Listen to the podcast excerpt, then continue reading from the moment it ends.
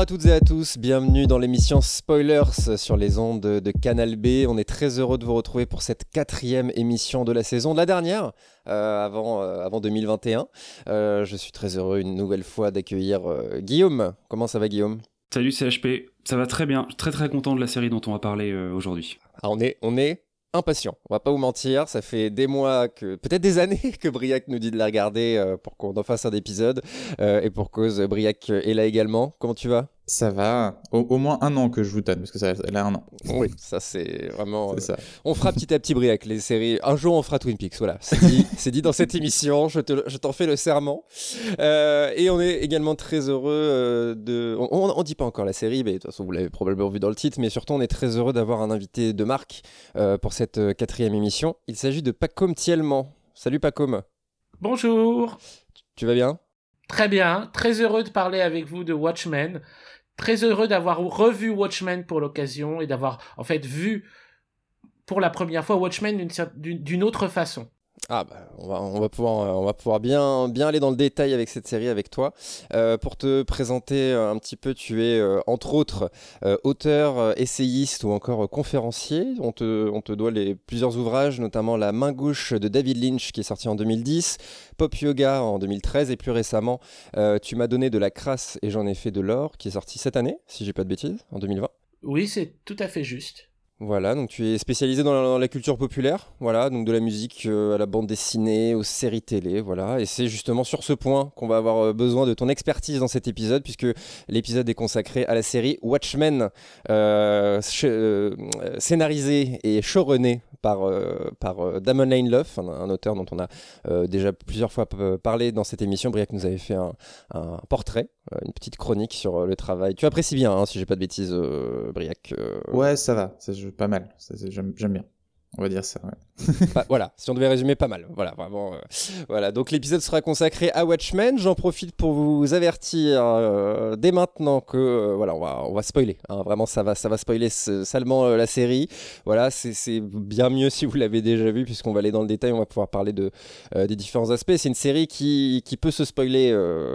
voilà, il y a plusieurs éléments qui peuvent qui peuvent être gâchés. Donc vraiment, voilà, n'hésitez pas à aller voir la série et revenir si si vous ne l'avez pas encore vu. Ce serait ce serait dommage. Euh, pour vous présenter la série Watchmen, donc c'est une série qui est sortie en 2019 et l'intrigue de la série se déroule également en 2019. Pour l'instant, je ne vais pas aller dans le détail, il y a plusieurs époques, plusieurs générations qui sont évoquées, mais voilà, le, fil rouge principal se situe en 2019 à Tulsa, dans l'Oklahoma.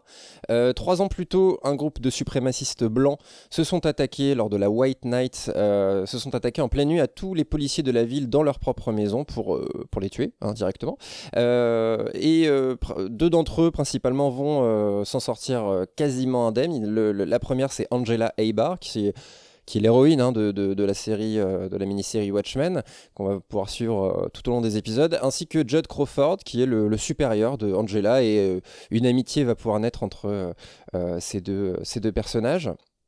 Et suite à la White Night, une loi est votée pour que les policiers puissent masquer leur identité, pour euh, protéger leur identité et leur famille et, leur vie privée, etc. Grâce à un bandana jaune, euh, dont on reparlera peut-être. Euh, et Angela Ebar devient donc Sister Knight, donc plus une policière officiellement, voilà, vraiment du côté super-héroïne pour ça, qui a une double vie entre combattre le crime à Tulsa et une vie de mère de famille, voilà, une justicière et mère de famille. Jusqu'à ce qu'un terrible événement arrive dans le premier épisode. Il s'agit de la mort de Judd Crawford qui est retrouvé pendu à un arbre. Voilà. Donc je me suis dit, on peut conclure le, début, Linky Pit de, Watchmen euh, avec cet événement-là. Je ne savais pas trop si je devais euh, rajouter des éléments par-ci par-là, mais je pense que c'est un bon point de départ parce que ça, ce, premier épisode, voilà, ça pose les bases. Et après, euh, la, folie de Lane Love va pouvoir s'aventurer dans différentes époques, dans la science-fiction, dans toutes sortes de choses. donc voilà, petit, petit point de départ. Est-ce que ça vous va pour l'instant? Absolument. Ouais, Très bien. Euh, donc je vous présente la série, je vous présente aussi le, le comics Watchmen, hein, le comic book qui est sorti bien évidemment, euh, qui est l'origine de tout ça. Donc Watchmen c'est une série euh, de comic book qui, a, été publiée à partir de 1985, qui est scénarisée par Alan Moore et Dave Gibbons, scénarisée par Alan Moore et Dave Gibbons au, dessin. le but de base de ce comic c'était de recycler des personnages dont les droits avaient été acquis par DC Comics suite au rachat de Charlton Comics. Et voilà, bah, Watchmen aura le, le, le, carton, connaîtra le carton qu'on le connaît, recevra voilà donc succès et succès critique surtout. Et encore aujourd'hui, ça reste une référence dans, dans le genre, dans le genre des, des comic books, c'est de, la science-fiction et des super-héros. et on entend souvent dire que c'est Watchmen qui a abordé en premier des thèmes sérieux, voilà, mais c'est pas tout à fait vrai puisqu'on on a des, des auparavant, je pense à 1971, on avait Snowbirds Don't Fly, donc euh, on avait un, Green euh, Arrow qui était euh, héroïnomane, hein, donc voilà, on est déjà sur quelque chose d'assez d'assez dur, hein, difficile, mature, on va dire, ou encore la, célèbre, la célèbre mort de Gwen Stacy, hein, qui est encore, même en dans les années 2000 qui a encore été adapté. Donc voilà, c'est un événement qui a été très important dans, dans l'histoire du, personnage de Spider-Man. Et pour le coup, c'était en 1973, donc voilà, plus de 10 ans euh, avant Watchmen. Mais en fait, c'est surtout que Watchmen, c'est très politique. Voilà, encore une fois, il y aura des comic books euh, qui abordent la politique, mais cette fois-ci, ça va mélanger super-héros et politique.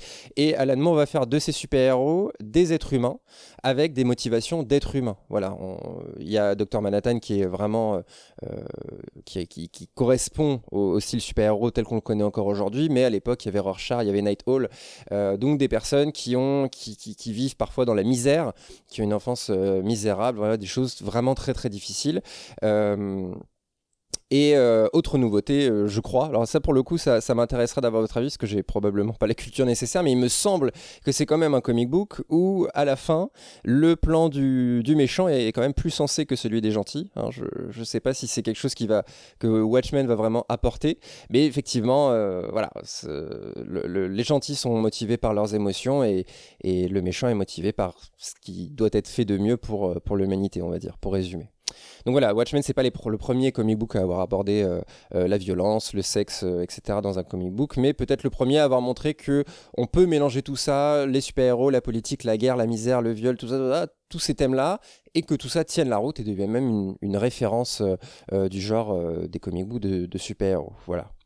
mais Justement, j'ai une question pour toi, Guillaume. Euh, donc, on, a déjà parlé dans le dernier épisode de The Boys, par exemple, qui venait déjà questionner la, représentation euh, des super-héros euh, dans la série éponyme. mais justement, qu'est-ce que l'univers de la série Watchmen, justement, nous dit de la figure du super-héros? C'est une bonne question et comme ça on va l'évacuer euh, tout de suite euh, avant de vraiment rentrer les deux pieds euh, dans cette mini-série qui est Watchmen parce que en 2019 l'année dernière Watchmen s'inscrit bah, dans une exploitation assez massive du genre super-héroïque notamment à la télévision. Hein. On a plein de séries dont on a déjà parlé lors de notre épisode spécial super-héros. D'ailleurs à l'époque je me souviens qu'on se disait un peu que HBO cherchait peut-être sa série super-héroïque un peu edgy, un peu HBO justement par rapport aux autres chaînes et que en Watchmen elle avait peut-être trouvé la licence euh, idéale.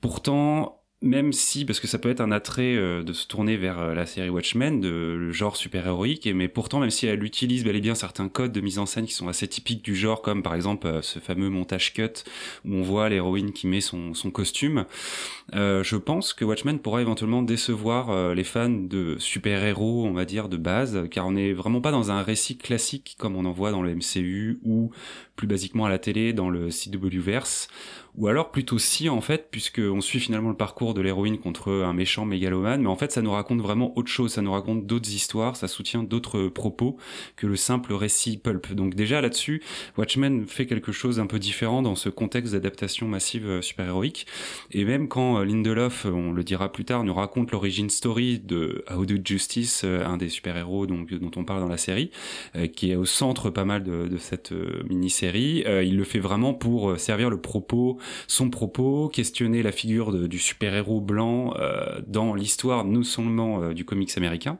D'ailleurs, on voit le premier euh, action comics dans la série, donc le petit rapport avec Superman, ce super-héros justement blanc qui paraît en 1938, qui est tout un symbole, mais aussi dans l'histoire d'une Amérique évidemment plus générale, raciste et dirigée par des suprémacistes blancs.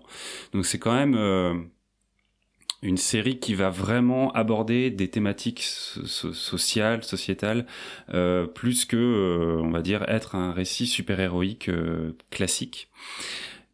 Avec un message fort quand même qui nous dit que le super-héros de l'histoire, le premier super-héros de l'histoire, c'est un flic noir qui a su, a dû se masquer pour trouver sa place dans la société et euh, qui a fait des outils euh, de sa presque mort euh, son costume de super-héros quoi. Donc là, comme tu le disais, CHP, on, on, est vraiment dans quelque chose presque aux antipodes du divertissement pur, du fun, mais vraiment dans quelque chose d'assez lourd qui raconte quelque chose d'important. Et d'ailleurs, la série, elle se moque pas mal de ces adaptations audiovisuelles actuelles, super-héroïques, euh, puisque à l'intérieur de la série Watchmen, on a une adaptation de ce premier groupe euh, de super-héros de cet univers qui s'appelle les Minutemen, qui est un petit peu l'équivalent, on va dire, des, Avengers, et euh, qui est vraiment un cliché d'adaptation euh, audiovisuelle avec de la violence, du sexe, des grosses voix, des voix off comme ça qui racontent un peu ce que les personnages parlent. Donc il y a vraiment un, discours aussi là-dessus. Et du coup, voilà, je pense que la série est pas vraiment, moi je considère que la série est pas vraiment héritière de cette mouvance super-héroïque popcorn telle qu'on la connaît depuis 10 ans, et heureusement, je trouve, mais elle utilise le genre euh, et évidemment le comics d'origine pour renouer avec le super-héros comme une fenêtre vers euh, la société, comme un porte-parole et une figure d'autorité euh, qui, même si elle est fictive, est assez réelle pour plein de gens du monde réel, on va dire quoi. Hein. Il y a qu'à voir par exemple la récupération, même si ça peut paraître un peu négatif, mais ça l'est pas là dans ma bouche, d'un film comme Black Panther assez récemment par toute la communauté noire qui a vraiment dans un imaginaire pour euh, se trouver un représentant et faire valoir euh, tout un tas de valeurs et, de droits quoi. Donc euh, Watchmen s'inscrit plutôt dans cette dimension super héroïque là, selon moi, que dans la dimension popcorn, même si la série est très divertissante et je conclurai en disant effectivement, comme tu l'as dit, que éventuellement on pourrait la rapprocher d'une série comme The Boys, qui elle aussi aujourd'hui parle de problèmes de, société, même si je pense que les gens retiennent pas trop ça de, The Boys et plus retiennent plus la violence visuelle euh, et euh, l'aspect très euh, méta et très ouais décomplexé de la série plutôt que ce qu'elle raconte de notre société, des grandes corporations, des réseaux sociaux, etc. Quoi.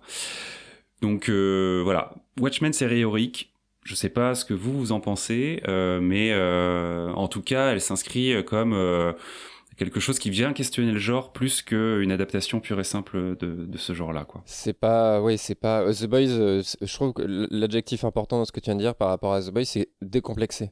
je sais est-ce que Briac, Pacom, est-ce qu'on peut dire que c'est décomplexé dans, dans Watchmen? Je suis pas, je suis pas certain. C'est pas, c'est pas la violence pour la violence, on va dire. Ah non, mais surtout, je dirais, euh, en fait, la, série de Damon Lindelof considère la critique du genre super-héroïque comme acquise. C'est-à-dire que c'était l'objet de la bande dessinée de Alan Moore, de déconstruire la figure du super-héros.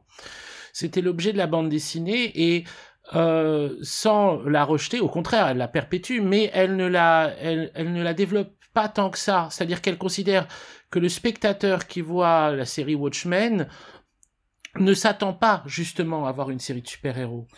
Et euh, ce qui est surprenant, c'est la façon, en effet, par l'épisode autour de la l'origine story de Hooded Justice, mais aussi par le fil conducteur de l'ensemble de la série. Là, je spoil, mais on est obligé de spoiler. Allons-y, allons-y. L'ensemble fonctionne quand même malgré tout comme une origin story c'est l'origine story de, euh, je sais pas comment on va l'appeler, Docteur Manhattan 2. Donc, euh, mais l'ensemble, l'ensemble fonctionne comme ça. Donc, euh, donc c'est presque le, le, débat, il a lieu dans la série avec la bande dessinée de Moore. Et euh, ce qui est euh, délicat. C'est pour ça d'ailleurs que finalement, euh, euh, bon, la série a été extrêmement célébrée, elle a été extrêmement aimée à juste titre, mais elle a aussi euh, pu avoir des réserves de la part des lecteurs de Moore qui probablement euh, voulaient enfin je sais pas ce qu'ils voulaient, peut-être qu'ils voulaient qu'elle n'existe pas, ça c'est une possibilité comme Moore lui-même, mais enfin à partir du moment où elle existait, peut-être que ce qu'ils attendaient c'est qu'elle perpétue le geste de Moore alors que fondamentalement elle rentre en discussion avec avec avec lui. Donc elle considère la, la critique de, de, de super-héros et sa reprise comme acquise, et elle la parodie avec les Minutemen, c'est tout à fait juste, avec la, série Minutemen, qui est tout le long d'ailleurs présentée comme une mauvaise série, c'est-à-dire que le, plus, le moment le plus drôle, c'est très vite, on a euh, la discussion en voiture, et on a euh, Pity qui dit euh, c'est une très mauvaise série, et donc, elle, comment dire, c'est caricaturalement mauvais ça, ça parodie, euh, le, stylistiquement, ça parodie un peu l'adaptation euh, du film Watchmen avec les, les espèces de ralentis, les espèces de coups d'éclat, etc. Ça, ça caricature ça. Ça caricature aussi le genre de la révision historique des américaines parce que c'est American Superhero Story. Donc comme il y a euh, tout un tas de American Story quoi même American Horror Story on pourrait dire ça parodie ça aussi euh, qui est pas euh, qui, est, qui, qui, est pour qui est pas du tout un documentaire mais euh, qui sont toutes toutes ces séries qui revisitent l'histoire américaine. Et là ça ça le représente exactement comme elles sont c'est-à-dire comme des des tentatives de comment dire, de tirer encore parti euh, médiocrement d'une, euh, on va dire, du, d'une caractéristique de la production américaine qui est le révisionnisme. C'est-à-dire que ça parodie le révisionnisme actif de la façon dont les Américains repensent leur histoire. Tout ça pour pouvoir nous raconter à travers c'est c'est c'est c'est c'est extraordinaire. C'est baroque hein, comme c'est kaléidoscopique comme comme construction hein, Watchmen. À travers ça ça leur ça permet à Lindelof de refaire de l'histoire en fait. C'est-à-dire de refaire de l'histoire et de commencer dès le premier épisode par euh, le massacre de Tulsa qui est euh, euh, un des un des événements clés de l'histoire noire américaine qui n'avait à ma connaissance jamais été représenté dans la fiction. Mmh. donc il passe par euh, toute cette étrange euh, contrat d'adaptation variation sur Watchmen. Watchmen étant une critique du genre super-héroïque, mais encore dans la bande dessinée de Moore, euh, jouant avec certaines des attentes ou certains des codes du récit super-héroïque pour pouvoir atteindre cette critique de l'univers du super-héros, et euh, mêlant les genres, et proposant à travers ça dire, eh ben, on a peut-être un enjeu avec, avec ce genre qui est la critique du révisionnisme, c'est de faire de l'histoire. Tout à fait. Et sur l'événement de Tulsa, justement, c'était euh, Line Love avait euh, beaucoup hésité à commencer l'intégralité de la série par euh, cet événement-là. Donc a priori, il aurait été, euh, enfin c'était même selon euh, de son propre aveu, c'était le bon choix à faire parce que tu le sais, c'est pas donc déjà en France, je pense que c'est pas un événement qui est extrêmement raconté, mais même pas aux États-Unis en fait. C'est pas un événement qui est qui est, enfin il y avait vraiment cette volonté-là revendicatrice dans, dans son écriture de on veut parler de cet événement-là, pas juste pour faire un clin d'œil moderne à un, massacre terrible comme comme il a pu être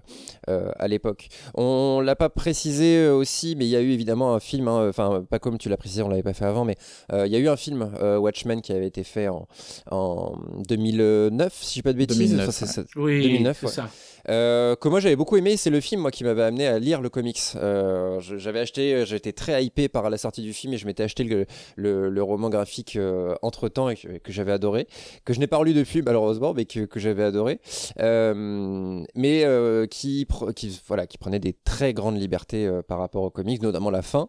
et Justement, euh, Briac, sur, cette manière-là de, de, continuer, enfin de, modifier rétroactivement le, le comics. Toi, tu l'as lu le comics, Briac? Je l'ai relu l'année dernière avant la sortie de, la série. Est-ce que tu avais comme attente, parce que Line Love lui-même était très inquiet, il avait écrit une lettre aux fans hein, pour, euh, pour prévenir euh, de ce qu'il allait faire. Je pense qu'il avait, il avait la goutte au front quand c'est sorti. toi, tu t'attendais quoi de cette série justement? T'attendais une continuité? T'attendais une rupture? Par rapport à, aux comics. Ouais. Je, en fait, je pense que j'attendais, quand je l'attendais la série, je l'attendais plus en termes que de nouvelle série de Lindelof, et je me posais pas forcément tout de suite la question de ce qu'il allait faire avec euh, l'univers de Watchmen. Même si je me souviens avoir eu des discussions euh, avec euh, d'autres amis fans de Lindelof avant qu'elle sorte, et on était tous tombés d'accord sur l'idée que ce serait probablement une, une, une, adaptation, vous savez, un peu sur le mode de hum, plusieurs séries récentes comme Fargo. Hannibal, euh, Sherlock, qui sont des, adaptations d'œuvres qui ont déjà été adaptées et qui partent de ce principe-là et qui décident de les adapter différemment et de les transformer. Genre Hannibal, ça modifie complètement la chronologie des événements des romans, ça change les personnages, etc. Et donc on savait pas au départ que ce serait une suite, mais quand ça a été annoncé, des gens disaient bon, ça, ça va pas être juste une adaptation de Watchmen. Et ensuite, quand on a découvert que ce serait une suite, on a, c'est devenu encore plus, plus intéressant. Mais pour revenir à ce que tu disais, Pacom, sur le, le révisionnisme des Américains dans leur histoire, ce qui est intéressant aussi, c'est que finalement aussi Watchmen, la série, c'est une, va venir complètement réécrire le, le comic de départ en se replaçant en événement dans sa chronologie, qui est le fait que William Reese soit Odette Justice et que donc Odette Justice soit noir. Euh, et, euh, c'est intéressant parce que c'est quelque chose qui est annoncé en plus en permanence dans la série avec le paradoxe de l'œuf et de la poule, cette idée que euh, la, la mère de, de Lady Trieux soit ensuite clonée par sa propre fille, donc la fille qui va redonner naissance à la mère, et donc il y a une espèce de boucle qui se forme entre l'œuvre adaptée et, et, l'œuvre qui adapte qui est vachement intéressante. En plus, quand moi je, donne un petit un cours à l'université sur les adaptations euh, cinématographiques, et c'est quelque chose qu'on essaie toujours de voir aussi euh, avec les étudiants que il, faut pas voir euh, l'adaptation et l'œuvre adaptée avec une hiérarchie, et qu'en fait même l'adaptation va toujours nourrir aussi l'œuvre d'origine, et c'est quelque chose qui est vraiment littéral quoi dans, dans Watchmen. Complètement d'accord. Et complètement d'accord avec toi, Briac, aussi sur le fait qu'elle tire parti de ces adaptations récentes qui euh, revisitent une fiction comme si elle était un mythe qu'on pouvait euh, réécrire à l'infini. Sherlock, Hannibal, euh, Fargo, c'est évident que Lindelof a travaillé avec ça en tête pour ne pas refaire ça justement encore à nouveau pour essayer encore de comment dire de de pour renouveler le principe même de renouvellement. On reste quand même sur une suite. On peut vraiment parler d'une suite quand même. Je, oui. je pense qu'il a fait attention à, à, à vraiment que, que, à rester dans cette continuité quand même. Ah oui. Oui, clairement. Voilà, c'est parce que ça aurait pu être un choix. Euh, quand tu parlais d'Hannibal, par exemple, Briac. Oui. Euh, Là non, là euh, j'ai l'impression que les événements se retrouvent, on sait ce que sont devenus euh, oui. euh, les, les, Silk Spectre, les Night Hall est en prison, enfin tout ça, ça. c'est voilà, c'est expliqué et c'est dit où sont ces personnages là dans notre enfin dans l'univers de la série quoi. Et en même temps, c'est une réécriture de Watchmen parce qu'on va retrouver les mêmes étapes quasiment que le, le comics d'origine. Avec, on commence par la mort du comédien. Et là, on va commencer par la mort de Judd. Dans le comédien, on va, on va, on va ouvrir son placard, on va trouver le costume, on trouve le costume de clan de Judd. Et en fait, tu vas retrouver plein de scènes qui sont réécrites. Mm. Et euh, donc, Looking Glass, qui est un avatar de Rorschach, etc. On a un épisode sur euh, Manhattan, comme on avait un chapitre sur Manhattan dans le, dans le comic. Il y a toute une réécriture, en fait, du, du, du, du comic. C'est une suite réécriture et qui va en plus venir modifier l'œuvre originale. Et c'est fou parce que si tu relis la BD en ayant vu la série, ça marche. Enfin, ils ont fait très attention à ce que mmh. justement tous les passages sur le, le, le, le OD Justice puissent fonctionner de, de cette manière-là. Donc, euh... les Tales of the Black Rock deviennent le récit d'Adrian Veidt euh, d'une certaine façon. Euh, rythmant le rythmant l'ensemble du récit enfin il joue avec des des, des infinis degrés de variation sur euh, sur ce que sur comment fonctionnait le, le comics c'est c'est c'est vertigineux ce qui est génial, c'est qu'en plus, oui, parce que donc Tales of the Black, je crois que c'est Black Freighter, je sais plus. Black Freighter, de... pardon, c'est pas ça. Black Rock. Black Rock, c'est Lost. Black Rock, c'est dans Lost. donc c'était des, pour rappeler, c'était des, des, des, passages d'une BD euh, que lisaient les personnages du comic. Et euh, en fait, au fur et à mesure, tu te rendais compte, ça faisait écho à ce qui se passait dans le comic. Et carrément, à la fin, euh, Adrian Veidt, après avoir commis le, le, massacre qui est fait à New York, disait, j'ai l'impression, enfin, en gros, il, je rêve je, je, rêve de d'un bateau, je sais plus exactement comment il dit, mais en fait tu comprends que il fait des rêves où il se place, il, il, voit en fait ce que voit le personnage de la BD, et en fait il est il est en train de vivre ce que et, et ça c'est même devenu littéral, comme tu dis dans la série, puisque les interludes de Ozymandias vont prendre la place que, que prenaient les, ces extraits de la BD dans le, le comic. Donc il est devenu littéralement l'équivalent du Tales of the Black Fighter dans la série Watchmen. Euh... C'est abyssal. C'est ça. Et, euh, et, même en, tant que pure plaisir spectateur, euh, euh, ça permet aussi de, de souffler parfois sur l'intrigue principale. Moi, je sais, enfin, Jeremy Irons en, en, en Ozymandias, peut-être la meilleure idée de casting possible, parce que l'acteur lui-même a l'air de s'éclater dans, dans, ce rôle-là. Et, et, tous, et tous ces passages-là qui sont très mystérieux aussi. On ne sait pas vraiment où est-ce que, est que tout ça s'amène. On comprend pas, il est perdu, il est coincé, il est, on, on comprend pas. Quand on comprend, c'est d'autant plus génial. mais ça permet de faire des pauses, et je pense que c'était aussi le but, peut-être à l'époque, du comics de, proposer euh, euh, des, petites pauses dans, un récit qui est déjà très très très dense, vertigineux comme comme tu pouvais le dire, euh, comme. Oui, en plus elles ont un traitement esthétique complètement différent. C'est ça qui est génial, c'est que esthétique et musicale, parce que soudain on, on perd la musique de de Reznor, euh, bien tendue, bien bien dense et, et un peu inquiétante, et avec ses petites touches de piano. Et d'un coup on, on retrouve les classiques de la musique classique, un peu comme bah comme dans Hannibal, mais comme avant dans les films de Kubrick, quoi. C'est vraiment ambiance Carmen, le beau bleu, Mozart, et, et tout ça crée un, un contraste comique incroyable. C'est presque comme si on avait changé de chaîne. C'est comme si d'un coup, on, ça n'a pas le même rythme, ça n'a pas le même. Enfin, il y a, et, et, et, les deux réussissent à un moment à, à se retrouver ensemble. Enfin bon, c'est oui, il y a, y a, quelque chose dans, de, toute façon dans ce dans ce Watchmen de euh, auquel euh, auquel pouvait tendre euh, Lindelof, mais qu'il n'avait pas totalement exploité, qui est presque la virtuosité, la virtuosité quasiment folle, quoi. C'est-à-dire comment faire le récit le plus invraisemblablement cohérent et en même temps où le spectateur ne sait jamais sur quel pied danser, c'est et, et, qui fonctionne à plein de niveaux à la fois. C'est on va reparler de, de justement euh, la, la, la, la, patte Line Love dans, dans, la série Watchmen et euh, on va faire une petite pause. Tu, parlais de musique Paco et justement on va faire une petite pause avec euh, Irma Thomas qui nous, qui nous a donné le, le titre Time is on my side. c'est ton choix Briac je crois si je dis pas de bêtises? Ouais. C'est dans la série C'est ça, c'est fin d'épisode 4 de mémoire. Est-ce que tu l'as choisi parce que c'est aussi dans Les Sopranos? Euh, non, j'y ai pas pensé à ce moment-là. c'est aussi la fin d'un épisode des Sopranos. Ah oui, c'est vrai. Un double hommage alors, c'est parfait. C'est parfait, on se retrouve tout de suite après Irma Thomas, Time is on my side sur les ondes de Canal B. À tout de suite.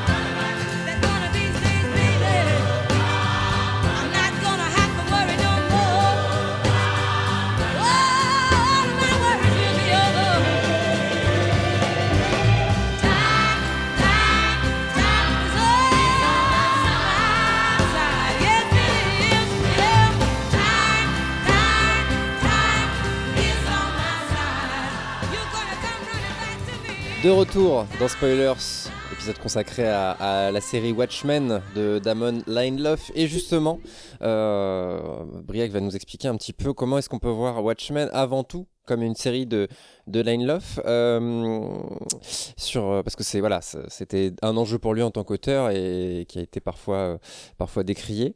petit, petite anecdote sur comment est-ce qu'il a découvert la série Watchmen. ça part de son père en fait, qui était lui-même un, grand grand fan de, de comic book à l'époque. Et après leur divorce, son père tombe sur, en 1986 sur les, les, le comics Watchmen qui vient de sortir. Il le montre à son fils pour qu'ils puissent avoir un ami un petit peu avec qui, quelqu'un avec qui en parler, et ça devient rapidement leur bible, et c'est un petit peu là que, que reste, que rentre Watchmen dans la vie de Damon Lindelof. Donc c'est quelque chose qui est très ancien chez lui. Je pense qu'il a eu beaucoup de temps avant même de devenir évidemment auteur et showrunner cette envie euh, peut-être euh, d'adapter euh, d'adapter une œuvre aussi colossale, enfin de, poursuivre une œuvre aussi colossale. Donc justement, Briac, est-ce que, est-ce que tu peux nous expliquer un petit peu tout ça, cette patte dans l'univers Watchmen? Ouais, tout à fait. Et puis, mais c'est intéressant aussi puisque tu parles de ça et de son père, parce que l'autre chose dont il parle beaucoup Lindelof, c'est l'influence de Twin Peaks sur, sur son travail, et qui était une série qu'il regardait aussi avec son papa. Et euh, je pense qu'on peut vraiment voir Twin Peaks et Watchmen comme un peu les deux, deux œuvres fondatrices de son, sa manière de raconter des histoires, et même s'il y a d'autres choses qui reviennent dessus. Mais... Et, d'ailleurs, je me, disais, je faisais réflexion en revoyant euh, Watchmen que le seul équivalent pour lui, peut-être, ça aurait été d'écrire une suite à Twin Peaks. C'était peut-être le même niveau pour lui de, de, de, de sacré et de difficulté à, venir adapter cette œuvre-là, qui est importante pour lui. Alors, au niveau donc de Watchmen et du reste de l'œuvre de Lindelof, bah, moi, j'aurais envie de dire que c'est vraiment, peut-être pas un aboutissement, mais il, reprend des choses qu'il a développées sur Lost et Leftovers et il les pousse vraiment à fond euh, au niveau de la narration. Alors déjà, bon, il y a tout ce qui va euh, porter, euh, tout ce qui va être en rapport avec sa gestion des mystères et donc d'établir certains éléments qui vont se répondre et qui vont être révélés au fur et à mesure. Et surtout, je trouve sa capacité à te faire te concentrer sur un élément pour te surprendre sur un autre par la suite. Alors moi, pour, pour mon expérience de, de, visionnage de Watchmen, euh, je, je m'étais euh, donc beaucoup de gens avaient deviné avant que Hooded Justice, enfin qu'en gros que Will qu'on voit à la fin le premier épisode était Hooded Justice, donc ça n'a pas été un rebondissement que, qui a surpris beaucoup. Ensuite, beaucoup avaient deviné que Cal serait euh, Docteur Manhattan. Euh, et moi, le truc qui m'a par contre que j'avais absolument pas vu venir, c'est dans, donc dans le dernier, quand on comprend qu'en fait, euh, Adrian Veidt, euh, c'est lui qui a, mis en scène tout ce qui lui arrive en fait sur euh, Europe. En gros, qu'il a demandé au gardien, comment il s'appelle, le game euh, game warden. Game Warden, c'est en fait c'est à lui qui a demandé d'être son propre ennemi. Il avait besoin de ça pour pas devenir fou. Ça c'est quelque chose que j'avais pas du tout anticipé. Et ça c'est quelque chose que c'est toujours faire Lindelof. C'est ce qu'on dit sur les illusionnistes. Il te faut regarder une main et en fait de l'autre main ils sont en train de faire le tour. Bah lui c'est ça. C'est regardez ah oui ça doit être c'est, c'est ça que je vous fais surveiller. Et en fait derrière il va arriver à te cueillir sur autre chose. Et c'est quelque chose qu'il a fait par exemple dans la deuxième saison de Leftovers à plusieurs moments. Mais là où il y a vraiment aussi un lien euh, avec ces séries précédentes, c'est au niveau narratif, c'est le fait de se centrer sur un personnage par épisode, quelque chose qui était donc euh, bien connu des spectateurs de Lost. Hein. on parlait des centric, on, donnait le nom d'un personnage et chaque épisode concernait euh, un personnage en particulier. Et c'est quelque chose qu'il n'a pas fait tout de suite sur Leftovers euh, et qui lui est revenu progressivement parce que dans Leftovers, il va faire euh, deux épisodes, donc un sur un personnage qui est Matt Jamison, un prêtre, et l'autre sur un personnage c'est Nora Durst, qui s'appelle Guest, qui était souvent l'épisode le, mieux reçu de la saison 1. Et il a redécouvert en fait l'importance d'utiliser cette, ce point de vue de personnage par épisode et c'est ce qu'il a repris par la suite dans Leftovers et de manière assez brillante en particulier dans la saison 2 où tu avais vraiment un épisode, chaque épisode était centré sur un personnage, mais parvenait à faire tout progresser en arrière-plan de manière hyper fluide. Et ça, c'est quelque chose qui est absolument incroyable dans Watchmen, quoi. C'est une écriture hyper radicale, et tu le, sens à peine, quoi. Tu, as l'impression d'être centré sur quelque chose, et derrière, toute la saison est en train de progresser. Et ce jeu sur les deux niveaux est vraiment euh, bah, hyper impressionnant. Et je pense que le dernier point pour faire un, lien euh, formel entre toutes les séries, c'est l'importance de la musique. Euh, il a toujours beaucoup compté sur ses compositeurs, que ce soit Giacchino, Giacchino pardon, sur Lost, euh, Max Richter sur euh, The Leftovers. il a toujours tendance à utiliser vraiment la musique, à la mettre vraiment au premier plan. Et on retrouve aussi quelque chose qu'il a fait dans The Leftovers, c'est l'usage de plus en plus de morceaux qui n'ont pas été composés pour la série, beaucoup de morceaux pop qui sont vraiment mis en avant, et de musique classique encore plus que dans The Leftovers, qui était par exemple beaucoup utilisé dans International Assassin ou dans The Most Powerful Man in the World. Et là, comme tu l'as dit, Pacom, qu'on retrouve beaucoup avec tout ce qui va avoir trait euh, à Ozymandias. À la rigueur, la seule chose où je trouve qu'il y a une petite différence avec son, style d'avant, c'est deux trois séquences, et ce serait peut-être le, seul minime, alors vraiment tout petit bémol que j'aurais sur la série, qui sont un tout petit peu plus explicatives que ce qu'il faisait euh, d'habitude dans les dialogues.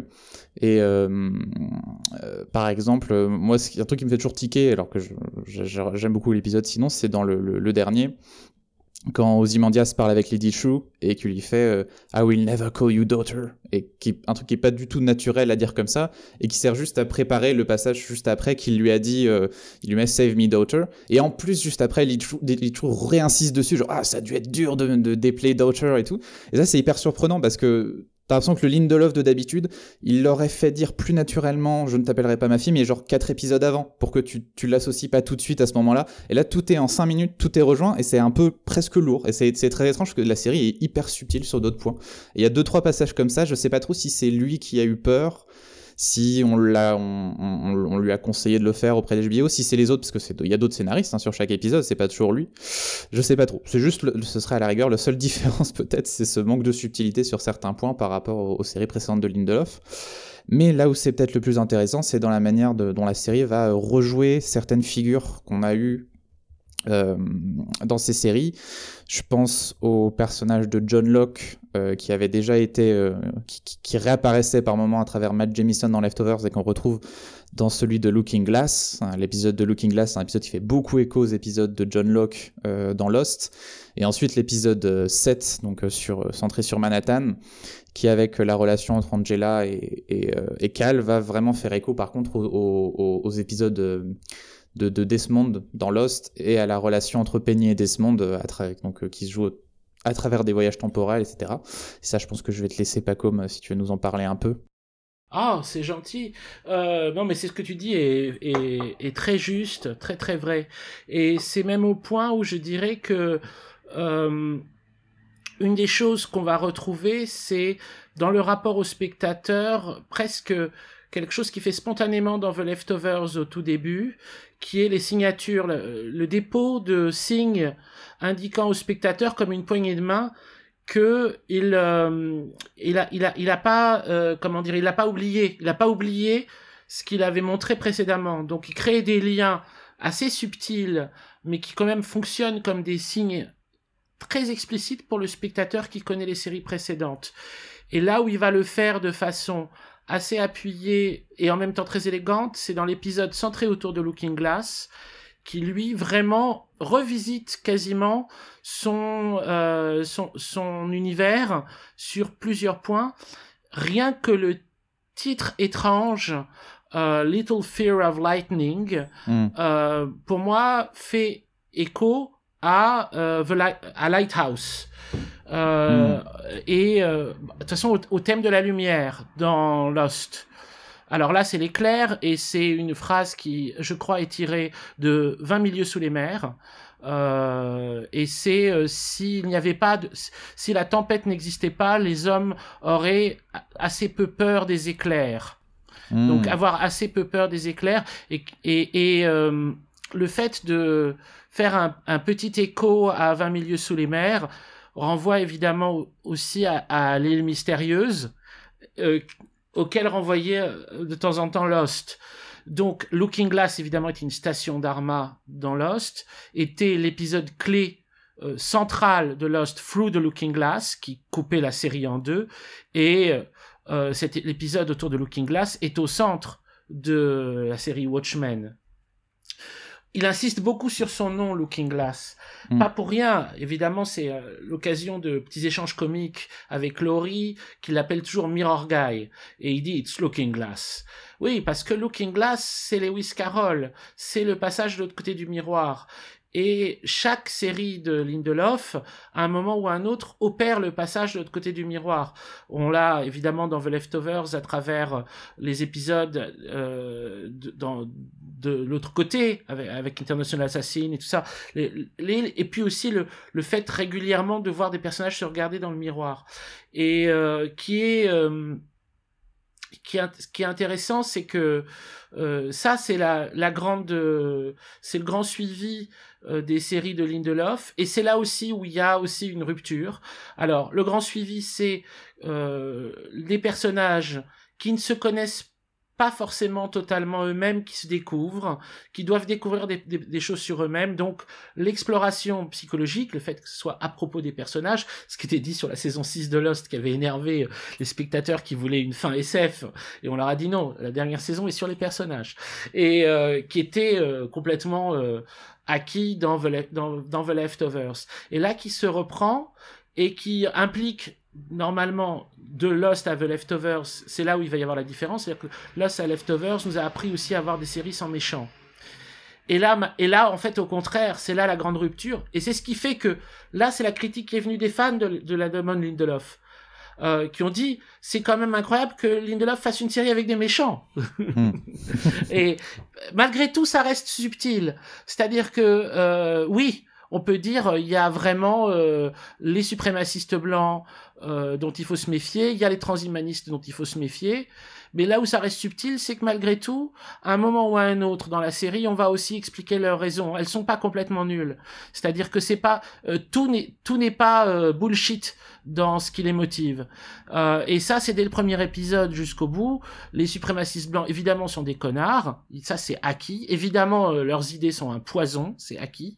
Mais les prolétaires blancs qui se font agresser par les flics dans le premier épisode et dans les suivants, euh, qui se font torturer, euh, ces cadeaux, euh, ça va avec, euh, et qui en fait donc n'ont pas bénéficié de la présidence de Redford et se retrouvent soudain être euh, la, la, la, la, classe la, la, la, classe prolétaire, je dis prolétaire c'est faux, c'est sous-prolétaire qui vivent dans des caravanes de l'extrême pauvreté, c'est c'est quand même montré.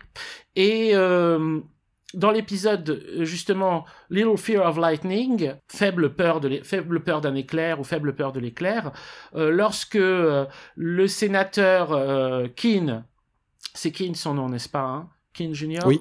Oui, oui. Euh, démontre à Looking Glass que euh, Redford a gagné son élection à partir euh, d'un événement qui est un événement euh, qui, qui est pas une vraie invasion extraterrestre. Bah c'est juste malgré tout. C'est-à-dire que c'est un truc, c'est un, c'est un, c'est un crime euh, gigantesque. C'est quand même euh, un, assassinat de masse qui permet euh, une, euh, une politique plus progressive dans les États-Unis, qui permet euh, un, bien, un bien commun plus grand, mais qui reste quand même un crime. Enfin, comment dire, c'est quand, quand même ça a quand même été créé dans le sang ce truc. Donc ça reste ambigu là-dessus, comme reste ambigu euh, le fait que euh, la, la, Big Bad, Lady Trieux, la transhumaniste, se fait euh, dérouiller par, par, par son propre père, ou en tout cas son propre père euh, la condamne, alors qu'il est lui-même euh, à l'origine de, de, comment dire de, déjà d'un déjà d'un crime gigantesque qui a perdu ce qui a prépermis euh, ce moment progressiste des États-Unis et, euh, et qu'en gros il vaut pas mieux qu'elle. Donc c'est c'est une euh, c'est une affaire compliquée.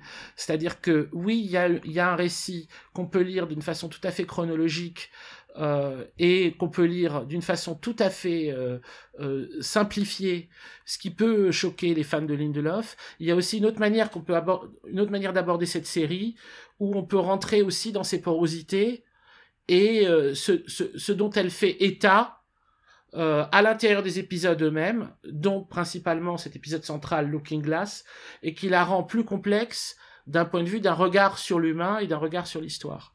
Et euh, un, un, élément euh, que tu viens d'aborder qui est à mon, enfin que moi j'ai vu en, regardant la série, je me suis rendu compte de ça, c'est et tu viens de, dire le terme, c'est la méfiance.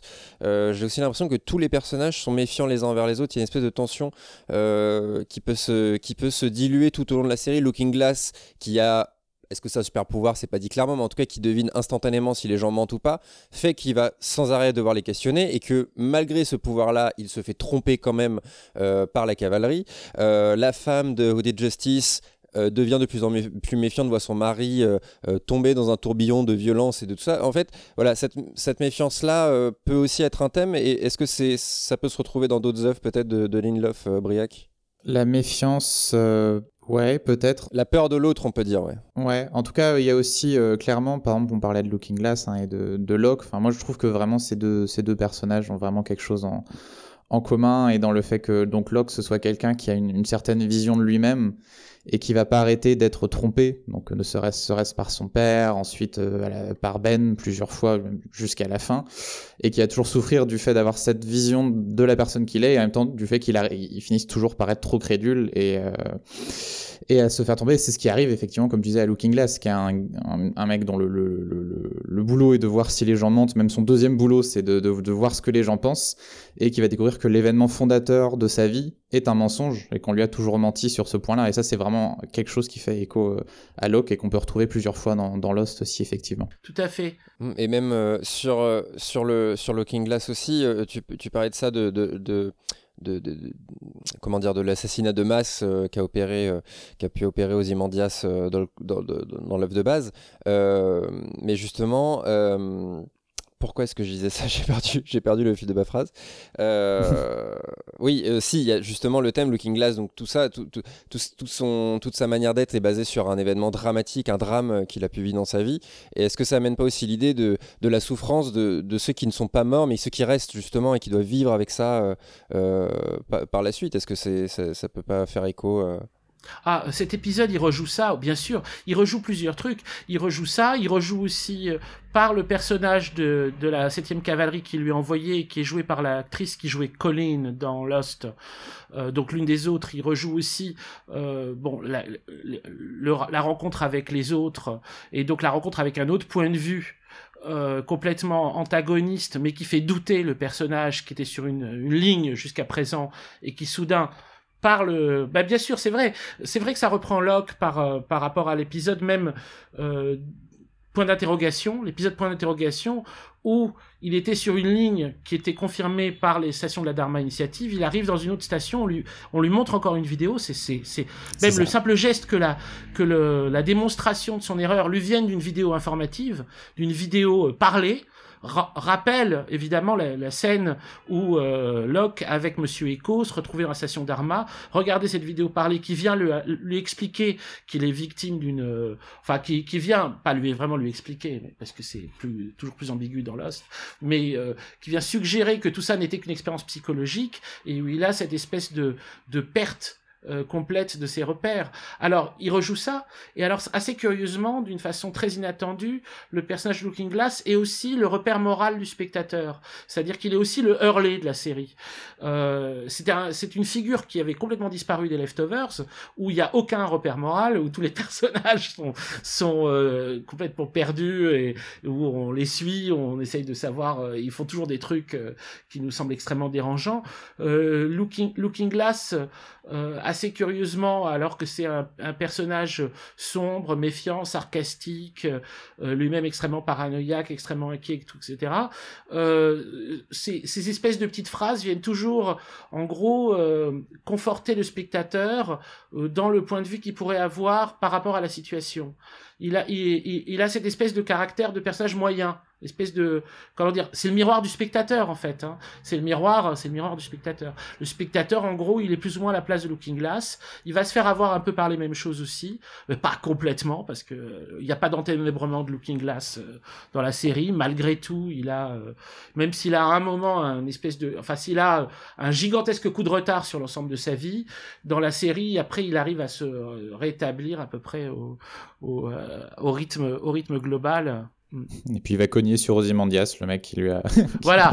non, mais c'est le truc que, mais c'est le truc que le spectateur attend. C'est quand même qu'on qu'on dise à Ozymandias, excuse-moi, ton histoire, c'est quand même une saloperie globale. Tu vas pas commencer à à te réjouir en plus de, de, sauver le monde une deuxième fois. C'est ça qu'il dit, hein, Ozymandias. Je sauver le monde une deuxième fois. C'est quand même, euh, c'est fort de café. Et bon, évidemment, le Manhattan, euh, celui d'épisode-là, c'est dur de le de pas être en larmes déjà euh, quand on le voit. Qu'est-ce que c'est beau, mais qu'est-ce que c'est beau. Et c'est complexe aussi. Parce que même dedans, euh, cet épisode de Manhattan, euh, l'imbrication euh, de l'histoire d'amour et en même temps du contrat, quasiment qu'elle fonctionne comme un contrat tragique, c'est très très particulier, même sur sa représentation de l'amour. C'est là où c'est un peu différent aussi l'histoire de Desmond et Penny, parce que Desmond et Penny, malgré tout, c'est happily ever after. Tandis que là, c'est euh, c'est est-ce que toute histoire ne se termine pas de toute façon comme une tragédie? Et donc, euh, mais hmm. entre temps, on aura dix ans de bonheur. Donc, espèce de truc qui est euh, quand même, il y, a une forme de pessimisme dans, dans, ce, dans ce grand champ lyrique qu'est cet épisode. Bah, il faut se mentir pour s'aimer, mais il faut se dire que bon, bah, faut oublier qu'on va mourir et que ça va mal finir. Et c'est toute leur relation qui est bâtie là-dessus. Le tunnel of love. Ça, ça c'est le, le, la progression euh, dans le pessimisme de l'œuvre de Lindelof. C'est quelque chose de très, de très, de très difficile hein, quand on a, on a été bercé par euh, l'optimisme, euh, comment dire, métaphysique de Lost, l'harmonie déduite des contradictions apparentes et tout ça, d'aller progressivement dans une vision qui est de plus en plus tragique. Mais d'ailleurs, je trouve que Angela me semble ne pas trop y croire d'ailleurs à cette fin. Euh, puisque même euh, dans les derniers épisodes, elle lutte jusqu'à la fin. Enfin, avec cette date de péremption là, entre guillemets, elle pourrait s'attendre à ça. Et même si elle accepte, je trouve assez facilement le fait que bah ça soit terminé, puisque voilà, on s'apesantit pas beaucoup sur euh, ce qu'elle peut ressentir finalement. Euh, elle a le sentiment qu'elle peut y faire quelque chose, alors que John, lui, depuis le début, il sait que c'est fini, quoi. Mais donc il y a aussi peut-être ce truc-là où, euh, ouais, voilà, il y a une espèce de déterminisme où on n'accepte jamais vraiment que si même quelqu'un nous a dit, non mais euh, dans dix ans et ça va se terminer de toute façon, on n'y croit pas, quoi. On n'a pas envie d'y croire. Mais ce qui est fascinant justement, c'est que ce soit ça qui lui, lui dit, c'est ça qui lui fait tomber amoureux d'elle qu'elle puisse, euh, elle, décide face à quelque chose qui est perdu de se battre quand même et de le faire quand même. C'est quand il, quand il la voit, qu'elle prend les flingues pour aller se battre avec le, les, euh, les néo-nazis, là, il lui dit c'est le moment où je tombe amoureux de toi. C'est genre, tu sais que c'est perdu et c'est pour ça que je suis amoureux. Et c'est ça. Et c'est fou de se dire, enfin, c'est incroyable. Euh, non, mais j'ai les larmes qui reviennent. C'est un moment qui est insoutenable. Ça, c'est les, ça, c'est le génie de Lindelof. Ça, c'est le même, les, mêmes trucs que dans, dans Lost ou dans Leftovers quand sur une réplique, euh, il peut quasiment te faire sortir les larmes. Euh. Mais ça reste, ça reste complexe. Ça, reste complexe évidemment, et on va, on va même partir euh, du côté de, de si je fais de bêtises, Briac, par, la, par la suite dans, la, troisième partie de, notre émission. Petite pause, la deuxième de cet épisode. on va écouter The Temptations avec le morceau Ball of Confusion, encore une fois dans la série Watchmen. On se retrouve tout de suite après.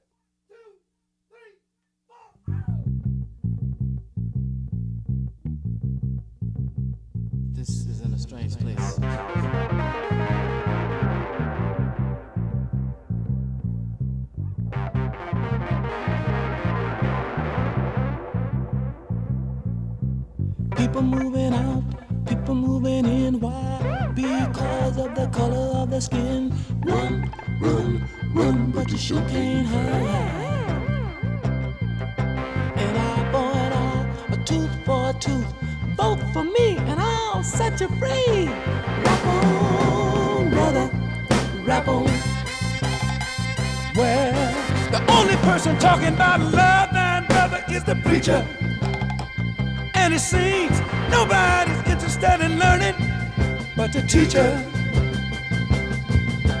Segregation, determination, demonstration, integration, aggravation, humiliation, obligation to our nation.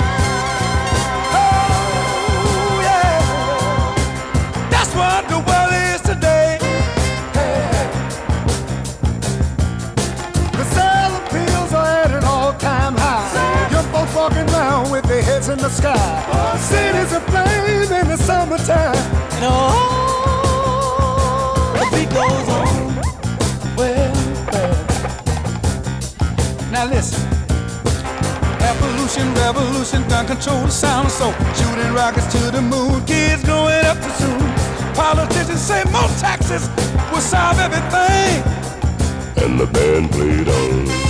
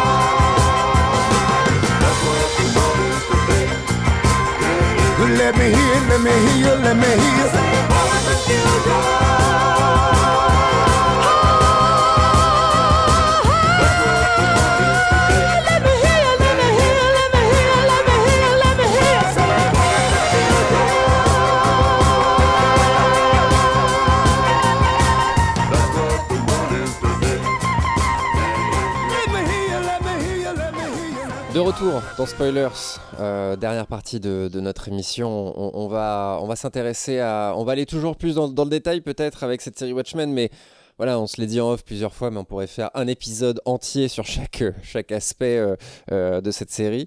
On, va parler de, maintenant de, Watchmen. Briac, tu vas nous parler de, Watchmen comme un, reflet par rapport à notre époque. On, l'a pas dit, mais je pense que si vous avez vu la série, vous vous êtes rendu compte. C'est une uchronie, évidemment, Watchmen. Le comics en était une déjà de base. Je crois que ça, la, continuité se perd vers les années, la fin des années 40, je crois, par rapport à notre époque à nous, par rapport à l'arrivée du premier, euh, du premier euh, super-héros, on va dire. Euh, mais justement, Briac, qu'est-ce que, qu'est-ce que, qu'est-ce que l'univers de Watchmen nous donne comme, comme réflexion sur notre époque à nous et, voilà. Question très vaste. Alors, ce qui était très troublant avec Watchmen, c'est que c'est déjà une série qui semblait être extrêmement d'actualité quand elle est, elle est sortie en octobre, je crois, l'année dernière, 2019, octobre 2019. Et elle est devenue d'autant plus cette année, puisqu'on a eu donc le, mouvement Black Lives Matter qui a pris énormément d'ampleur aux États-Unis avec euh, la mort de euh, George Floyd, euh, Breonna Taylor, Richard Brooke, donc ça qui a fait vraiment écho bien sûr à, Watchmen, et des détails un peu troublants aussi, le fait qu'on soit tous retrouvés masqués assez rapidement dans cette année, après avoir vu une série qui nous parlait que de ça. Euh, Et, la photo que tu m'as envoyée, Briac, je fais juste une parenthèse, la photo que tu m'as envoyée avec les policiers, c'était où à Seattle, je crois? Euh, Il y a deux semaines à Seattle, euh, il y avait des policiers qui portaient exactement les masques jaunes de, de, ceux de Watchmen. C'est très très bizarre à regarder. Et alors, je vais juste vous proposer, donc, on, se la pète. Je vous pose une citation de Jung pour lancer cette discussion, parce que ça m'a semblé être assez. J'ai mon petit livre en plus être euh, lié à cette, euh, cette question. Donc, c'est dans un texte qui s'appelle. Euh, c'est dans L'âme et la vie. donc, L'artiste est l'interprète des secrets de l'âme de son temps, sans le vouloir comme tout vrai prophète, parfois inconsciemment à la manière d'un somnambule. Il s'imagine parler du fond de lui-même, mais c'est l'esprit du temps qui parle par sa bouche, et ce qu'il dit existe puisque cela agit. Et donc je pense qu'on peut vraiment partir de là pour réfléchir sur le fait que là, Lindelof a vraiment été connecté à l'âme de son temps, en tout cas euh, sur Watchmen. Je sais pas ce que t'en penses, euh, Paco. Ah, c'est indubitable. Alors c'était tout, tout, était extrêmement troublant cette année. Pour moi, 2020 c'est un peu une année Lindelof. Hein. Euh, C'est-à-dire que tout ce qui euh, alors, ce qui était curieux, c'était que au moment du du coronavirus et du premier confinement, euh, pas mal de gens ont parlé de se retrouver dans ou dans la peau de Desmond euh, dans Lost en train de taper les numéros, enfin enfermé enfermé dans sa dans sa station d'Arma euh, à revivre la même vie tous les jours. D'autres avec en plus à l'extérieur une quarantaine, donc à l'extérieur une maladie bizarre, the disease sur l'île qui l'obligeait à rester dans, dedans. Euh, après, euh, ça a été aussi évoqué beaucoup les leftovers, en plus par l'idée, qui était un fantasme de terreur, hein, que le virus euh, tuerait 2% de l'humanité. Et donc on se retrouverait, voilà, bref, il y avait beaucoup beaucoup de choses. Bah alors évidemment, le moment où vraiment les masques sont apparus, euh, le rapport à Watchmen est devenu énorme. Le moment où l'assassinat de George Floyd a eu lieu et le, mouvement Black Lives Matter a repris d'une façon euh, gigantesque, les rapports à, Watchmen sont devenus très importants. Et alors le moment où Trump commence sa campagne juste pendant le mouvement Black Lives Matter, il démarre sa campagne et il démarre à Tulsa, Oklahoma. Alors là, c'était too much. C'était vraiment, euh, je il y avait quelque chose qui était, euh, c'était, ça, devenait quasiment parodique. La, la réalité parodiait euh, Watchmen. Donc, euh, c'était impossible de ne pas de, de, ne pas voir ça. Et alors ça, ça rétroactivement ce que ça disait parce que la série elle-même ne parle que parle régulièrement de son caractère autoprophétique de par le personnage de Dr Manhattan déjà, de par le personnage de Dr Manhattan qui sait déjà le futur et qui euh, qui revient avec la, la conscience de, de, de, tout ce qui se passe ensuite parce qu'il y vit déjà. Et Dr Manhattan fonctionnait, ça euh, je, je, renvoie à l'excellente analyse qu'avait fait Aurélien Le Mans dans son petit essai Watchmen Now sur euh, la, la bande Disney Watchmen d'Alan Moore comme euh, en fait fonctionnant, enfin Dr Manhattan fonctionnant comme une une métaphore de la bande dessinée elle-même dont on a déjà la dernière page alors qu'on la commence, on accepte le point de vue chronologique alors qu'en même temps tout est simultané. Et donc en gros euh, Dr Manhattan c'est la bande dessinée, c'est le fonctionnement même de la bande dessinée. Mais euh, Dr Manhattan oui pouvait fonctionner comme un, miroir de l'opération elle-même du premier Watchmen. Quand il est réinvesti par Lindelof, il devient pas seulement un miroir de sa propre série, il devient un miroir de l'opération provoque sa propre série à l'intérieur de l'histoire, puisque ce qui importe, c'est l'histoire. C'est-à-dire que c'est faussement uchronique. C'est une uchronie qui masque euh, une, une véritable, un véritable miroir de l'histoire et de l'histoire dans son combat contre les révisionnismes successifs qui l'empêchent d'aborder. D'où les renvoie à euh, Tulsa, Oklahoma, qui revient d'ailleurs, comme tu dis, Briac, d'une certaine façon, euh, d'une façon très jungienne, hein, c'est-à-dire que euh, là, c'est une autre citation de Jung, mais en gros, tout ce qu'on veut pas aborder directement dans la vie, on, sera obligé de l'aborder comme destin, c'est-à-dire que tout ce qu'on n'accepte pas d'aborder consciemment, notre inconscient nous y, nous y ramènera quoi quoi qu'il arrive. Et d'ailleurs, euh, c'est une idée que Jung exprimait aussi dans une fameuse interview qu'il avait donnée aux États-Unis sur le rapport aux États-Unis avec les Noirs. Le rapport avec les Noirs en disant vous, vous, verrez qu'à un moment ou à un autre, euh, ce, qui, que vous, avez fait, ce que vous avez fait ou ce que ce qu'il faisait d'ailleurs encore à l'époque euh, vis-à-vis de la, population noire, euh, vous, réapparaîtra sous un autre jour. Parce que là, c'est ce qui, qui se passe avec dans, cette série avec les, les massacres de Tulsa. C'est la série remet l'histoire en scène, euh, et elle le remet comme quelque chose qui est amené à compter dans le présent du spectateur. Donc c'est assez curieux. C'est-à-dire que et c'est pour ça que moi, en le revoyant, la deuxième fois que je l'ai vu, la première fois, ça m'est complètement échappé. La, deuxième fois où je l'ai vu, je me suis dit, alors, dans ces cas-là, ce qui compte, c'est l'éditrieux. C'est-à-dire que ce que la série aborde de façon extrêmement détournée et contournée, de façon pas du tout frontale, et en même temps, à la fin, c'est présenté comme l'antagoniste principal, c'est l'éditrieux. Donc, finalement, Watchmen est une série superficiellement sur la guerre noir-blanc, alors comme la chose qui va nous arriver dans un premier temps, obligatoirement, euh, aux États-Unis, la dette non payée des Américains blancs vis-à-vis de la ségrégation des Noirs, etc. Euh, c'est la dette non payée. C'est le truc, euh, le, truc qu'ils n'ont pas voulu aborder, qu'ils ont, euh, sur lequel ils veulent pas revenir et qui va leur tomber dessus. C'est obligatoire. Mais dans un deuxième temps, c'est tout ce qui a pu se jouer et ce qui se joue encore sur la question du transhumanisme. Et donc, du coup, le, la, là, la série, en fait, rejoue, et à plein de niveaux, elle le rejoue d'ailleurs, la dernière série à ce jour de Joss Whedon, Dollhouse. Il y a, euh, des systèmes d'écho. On peut dire, comme tu disais Briac, que euh, l'art de Lindelof se situe dans une espèce de cousinage étrange entre Alan Moore et David Lynch. Mais il y a aussi la reprise du geste de, de Whedon. Et là, dans cette série-là, c'est signifié, je pense, par le fait que le fils d'Angela s'appelle Topher. Topher, c'est une signature wedonienne. C'est-à-dire, c'est euh, le surnom où, euh, en fait, on utilise les, dernières syllabes, l'élision de la première syllabe au lieu de la conservation de la première syllabe. Euh, dans, Buffy, c'était Thunder pour Alexander. Au lieu de dire Alex, on dit Thunder. Et dans Dollhouse, c'était Topher pour le savant fou, qui s'appelle Christopher et que tout le monde appelle Topher, au lieu de l'appeler Chris.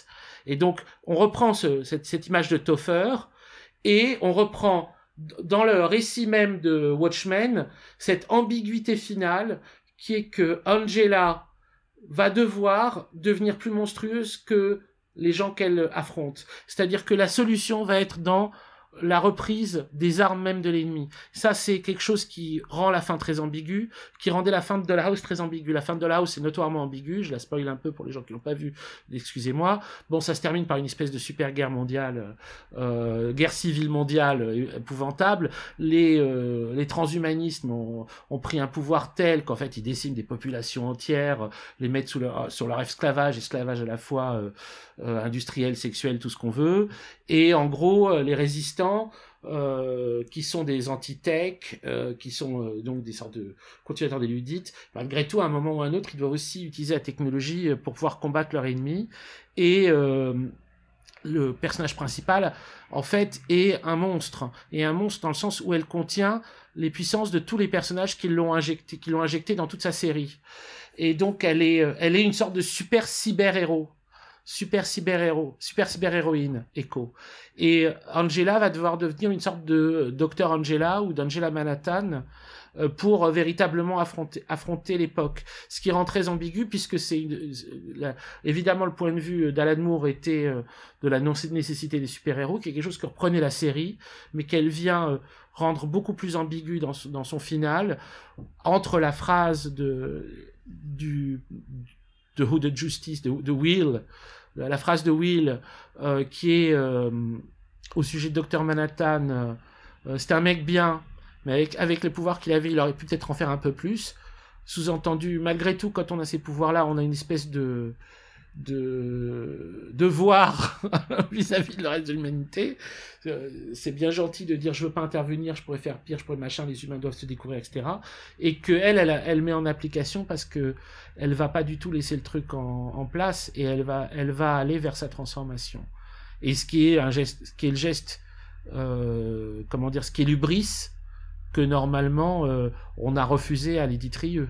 Donc, euh, en quoi euh, Angela, elle, est justifiée d'utiliser l'ubris de l'éditrieux est totalement discutable. C'est une fin qui est totalement ambiguë, totalement suspendue, et qui laisse le spectateur avec euh, cette question. Est-ce que est-ce qu'elle doit faire ça, est-ce qu'elle ne doit pas faire ça? Bah, démerde-toi avec ça, c'est toi qui décides. Mais, oui, pardon, excuse-moi, j'ai fait un tunnel en plus. Guillaume, oui.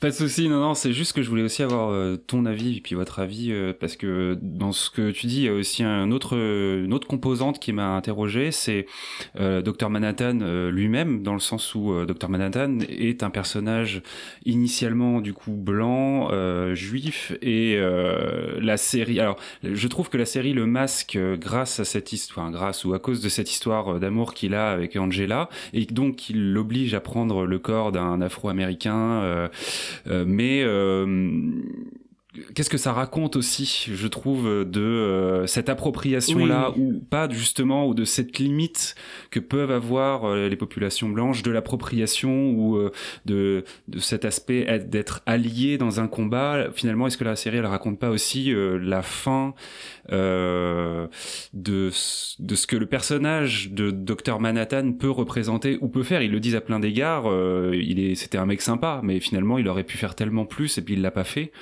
Et est-ce que c'est pas euh, aussi très finalement logique que euh, ce pouvoir-là se transfère à Angela de ce point de vue-là? Alors, c'est absolument évident que Lindelof étant lui-même d'origine juive, la question d'utiliser un personnage d'origine juive, Dr Manhattan, et de le transférer dans un personnage noir américain, alors qu'il fait une série sur les noirs américains, est, est signifiante. Elle l'est forcément à un niveau donc psychanalytique, on peut dire. Euh, ça, c'est certain. Et elle et c'est pas que psychanalytique parce que euh, il y a eu beaucoup d'études sur la question des super-héros et sur la question justement du judaïsme des super-héros, du judaïsme déjà des, la plupart des créateurs des super-héros. Euh, il y, a, eu des, y a eu des livres entiers là-dessus. Moi, je connais pas très bien j'ai une culture très faible en super-héros, à vrai dire. Donc, euh, je pourrais pas euh, m'étendre sur cette question-là mais euh, euh, je, je, suppose, euh, c'est quelque chose que j'ai pas vérifié, que Alan Moore a donné une origine juive à John Osterman pour cette raison-là.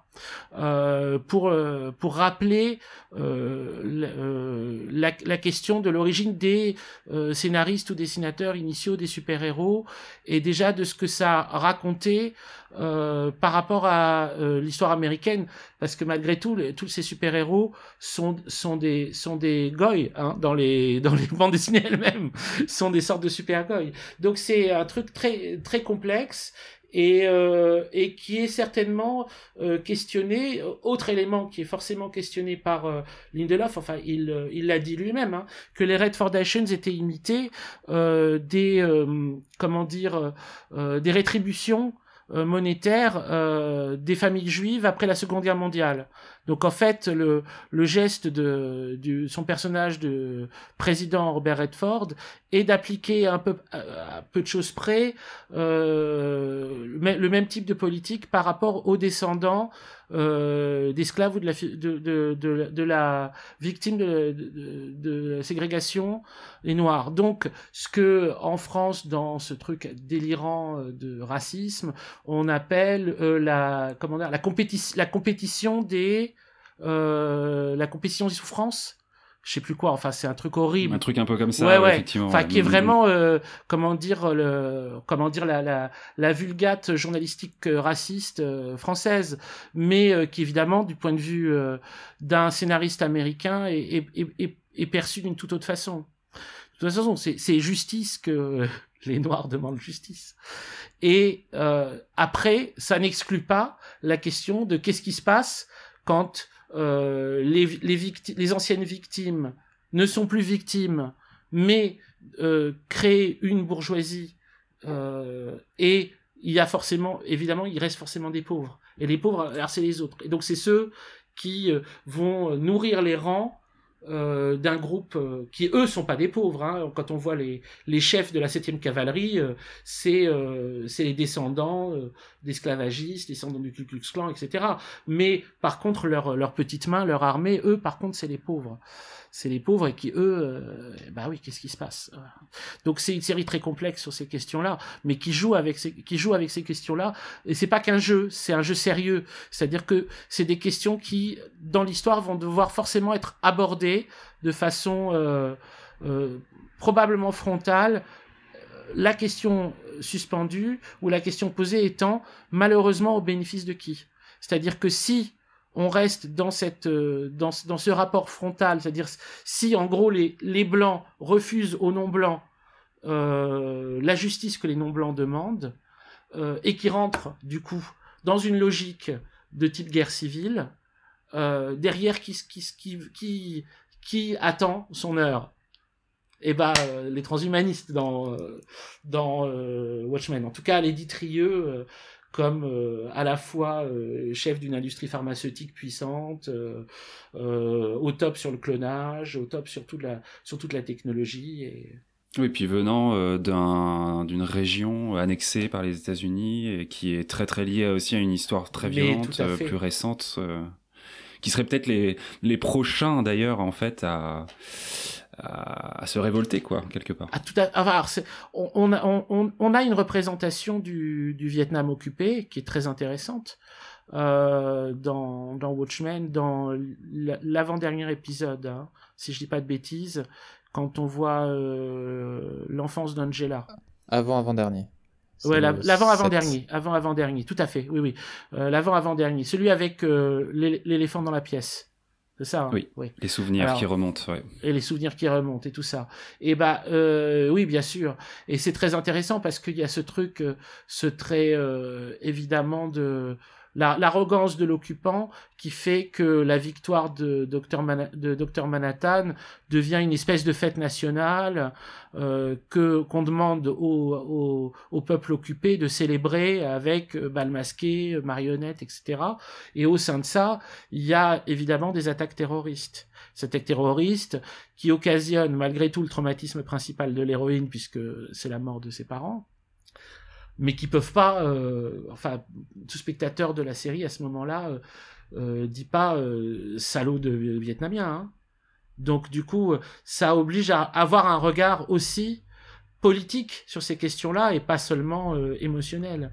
C'est-à-dire que le, traitement est très intéressant parce que du point de vue du personnage principal, c'est forcément émotionnel, mais du point de vue du spectateur, vu l'arrogance incroyable de vouloir imposer une fête, nationale sur la victoire de Dr Manhattan euh, au peuple vietnamien, les réactions violentes qui peuvent arriver semblent évidemment légitimes. Donc c'est tout ça est tout ça est très subtil, comme toujours avec, euh, avec les fictions de Lindelof. Pour cette version podcast, on vous propose une troisième pause, voilà, et, pas des moindres, puisqu'on va, on va s'écouter, on va écouter les Beatles.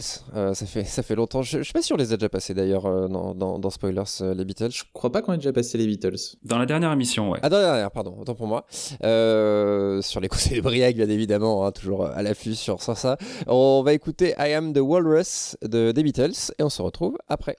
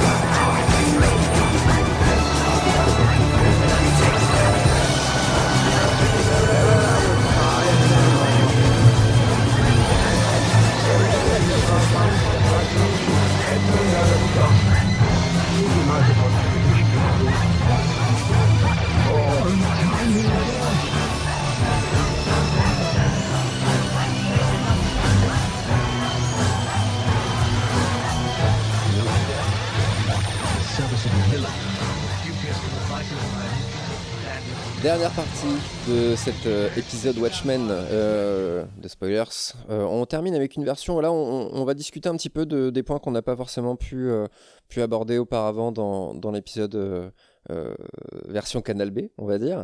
donc voilà, on, revient à nos premiers amours. On, va discuter d'un peu tout ça. Bria, qu'est-ce que t'avais un point toi où tu voulais peut-être démarrer cette partie? J'ai envie de démarrer en reparlant un petit peu de la fin de la série avec ce, donc ce passage avec l'œuf qui, qui, est ouvert par Angela et euh, cette semi-ambiguïté sur ce qui va se passer par la suite, même si on a quand même fortement tendance à, penser que c'est pas un œuf normal. Et euh, moi, je m'interrogeais sur euh, ce que Watchmen attend de son, de son public, de son spectateur, et c'est quelque chose qui m'intéresse toujours dans les séries, c'est la place qu'on a, nous, en tant que spectateurs, et, ce que, et là où la série nous place, et ce qu'elle veut nous faire de nous. Et je me suis demandé il n'y avait pas un rapport avec un des, un des trucs que j'aurais considéré jusque-là être un des petits défauts de la série. Alors on avait parlé des, des répliques un peu explicatives, et il y a un truc qui moi m'avait un peu gavé, mais c'est minime, hein, mais pendant les premiers épisodes, c'était les flashbacks hyper insistants. Euh, vous savez, ces petits flashs d'un coup, quand on parle de quelque chose, et d'un coup on nous remonte quelque chose d'un épisode précédent. Et toi, en tant que spectateur de série, surtout habitué de Lindelof, t'es genre, mais ça va, je, je, sais regarder tes séries, je me souviens de tous ces détails-là, t'as pas besoin d'insister comme ça. Et ça m'interrogeait. Et je me demande s'il n'y a pas, tu parlais pas comme de cette idée qu'en fait, euh, euh, Manhattan, ce qui est intéressant avec une bande dessinée, c'est que ça nous, nous, donne accès à sa vision du temps, puisque toutes les cases existent en même temps, et donc euh, on a la même vision que Manhattan. On peut, si tu, si tu pouvais prendre toutes les pages de Watchmen et les coller quelque part, tu verrais le passé, le présent, le futur de Watchmen en même temps, et tu aurais cette vision de, de Manhattan. Ça, c'est l'idée d'Aurélien Le Mans, mais elle est, elle est excellente. C'est ça. Et, euh, euh, je me demande si le but de ces petits flashs, c'est pas en fait de nous préparer dès le début à voir comme voit Manhattan et à en permanence avoir ce passé, ce présent, ce futur du récit qui se confondent. Donc toi, tu fais l'expérience du temps comme Manhattan à travers la narration de la série.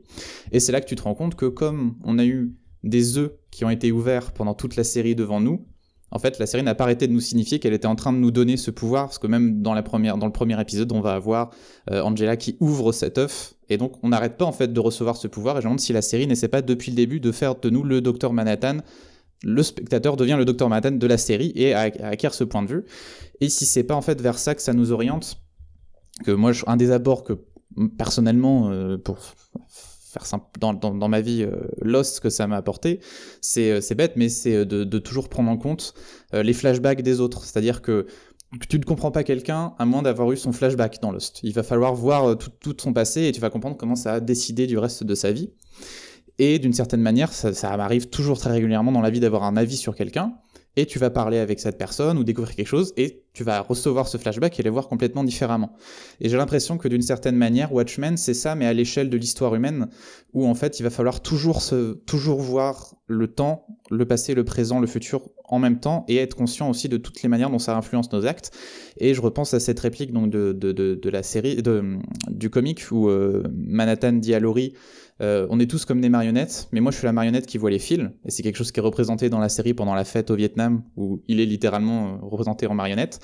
Et en fait, je pense que Watchmen, donc, ouvre les œufs, nous donne le pouvoir de Manhattan pour qu'on soit nous aussi capables de voir un peu les fils et de mieux comprendre comment l'histoire euh, nous fait fonctionner et ce qui nous, ce qui nous détermine.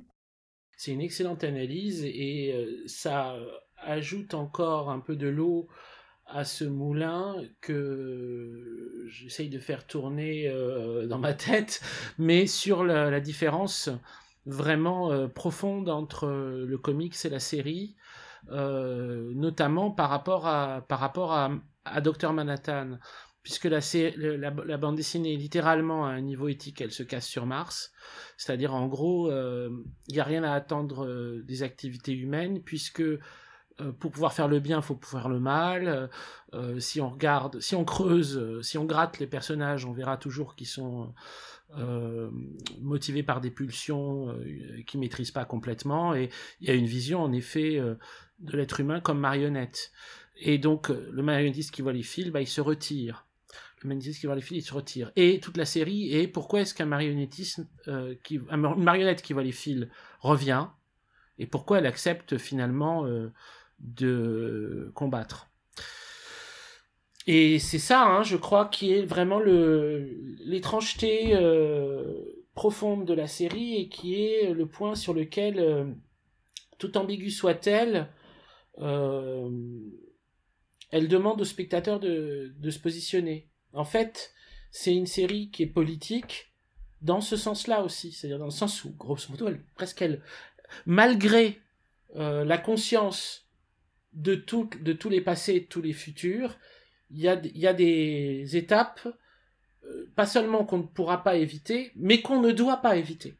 C'est-à-dire qu'il y a une dimension éthique dans, cette, dans, dans, dans la série euh, qui est différente par rapport aux comics. En tout cas, il n'y a, pas du, a pas du tout la même perspective euh, qui est donnée au, au Docteur Manhattan. Peut-être parce qu'elle passe par l'amour, d'une certaine façon, qui était aussi une des, un des biais de Lost. Parce que c'est la, dernière saison, c'est dans l'amour qu'ils obtenaient leur amnèse. Et finalement, l'amour devenait euh, vraiment, euh, on va dire, qui était un des grands sujets de Lost, mais euh, c'est moins le sujet pour le gardiennage de l'île, qui est quand même le fait des solitaires, que pour l'obtention de l'anamnèse, qui est le fait des amoureux. Et là, il y a vraiment un truc, l'idée du, dieu amoureux de sa création, c'est pas sa création d'ailleurs, je dis une connerie, enfin du dieu amoureux, du dieu amoureux de, de, l'homme de la personne qui a une perspective divine et qui tombe amoureux de l'homme parce que justement l'homme est encore prêt à se battre. L'homme, euh, l'homme est encore prêt à se battre même s'il va, il va perdre. Euh, c'est, probablement le, ce vers quoi la, la, série veut nous mener. Vers, euh, comment dire, une, une justification de la perspective humaine. Et donc, assez curieusement et assez mystérieusement, c'est malgré tout dans l'obtention du pouvoir divin mais dans une obtention du pouvoir divin avec une perspective humaine. Peut-être que la différence entre Angela et Lady Trieux, elle est là. Lady Trieux, elle, euh, elle a plus, elle a pas une perspective humaine. Elle a une perspective de contrôle, de, de, de type démiurgique.